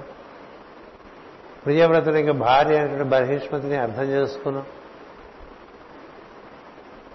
అటుపైన ప్రియవ్రతునికి వివాహానికి కన్యనిచ్చినటువంటి విశ్వకర్మను అర్థం చేసుకున్నాం. విశ్వకర్మ అంటే ఎవరో కాదు మనమే అని అర్థం చేసుకున్నాం. మన సంసారం కదా ఇది. మన మామగారు విశ్వకర్మ, మన భార్య బర్హిష్మతి, మగైన ఆడైన కదా. మన కూతురు ఊర్జస్వతి. మన కుమారులు 10 మంది. అందులో 3 మనకి ఉత్తమగతి కలిగిస్తారు. 7 మళ్ళీ మళ్ళీ ఇక్కడ మనం జీవించడానికి ఉపకరిస్తారు. ఇట్లా 10 అగ్నుల కథ మనం ఈ రోజున చెప్పుకోవడం జరిగింది. ఇది మళ్ళీ మీరుంటే అందరికీ పనికొచ్చేట్టుగా తెల్లవారికి కూడా చెప్తారు. ఎందుచేతంటే మంచి మంచి ఘట్టాలు అందరికీ తెలిస్తే మంచిది. వాళ్ళలోకి తెలుసుకోవాలనే అగ్ని చాలా భయంకరంగా మండుతూ ఉంటుంది. భారతీయుల కన్నా పాశ్చాత్యుల్లో తెలుసుకోవాలనే అగ్ని ఎంతసేపు చెప్పినా వింటారండి. 3 గంటలు చెప్పినా వింటారండి. మాటి మాటికి వాచి చూసుకునే పరిస్థితి ఉండదు కదా. కాబట్టి వాళ్ళు కూడా ఎప్పుడు ఇంగ్లీష్లో చెప్పేస్తే పని అయిపోతుంది. మామూలుగా తెలుగులో చెప్పినవన్నీ ఇంగ్లీష్లో చెప్పేస్తూ ఉంటారు. అందుకని చూద్దాం ఎలా వీలు పెడితే అలా చేద్దాం. ఎందుకంటే వారం వారం వాళ్ళు కూడా మాట్లాడుతుండే నేను చూస్తున్నట్టు ఉంటుంది, నేను విన్నట్టు ఉంటుంది. మాకు కూడా చాలా ఉత్సాహంగా ఉంది, అది మాత్రం ఆపకని చెప్పారు.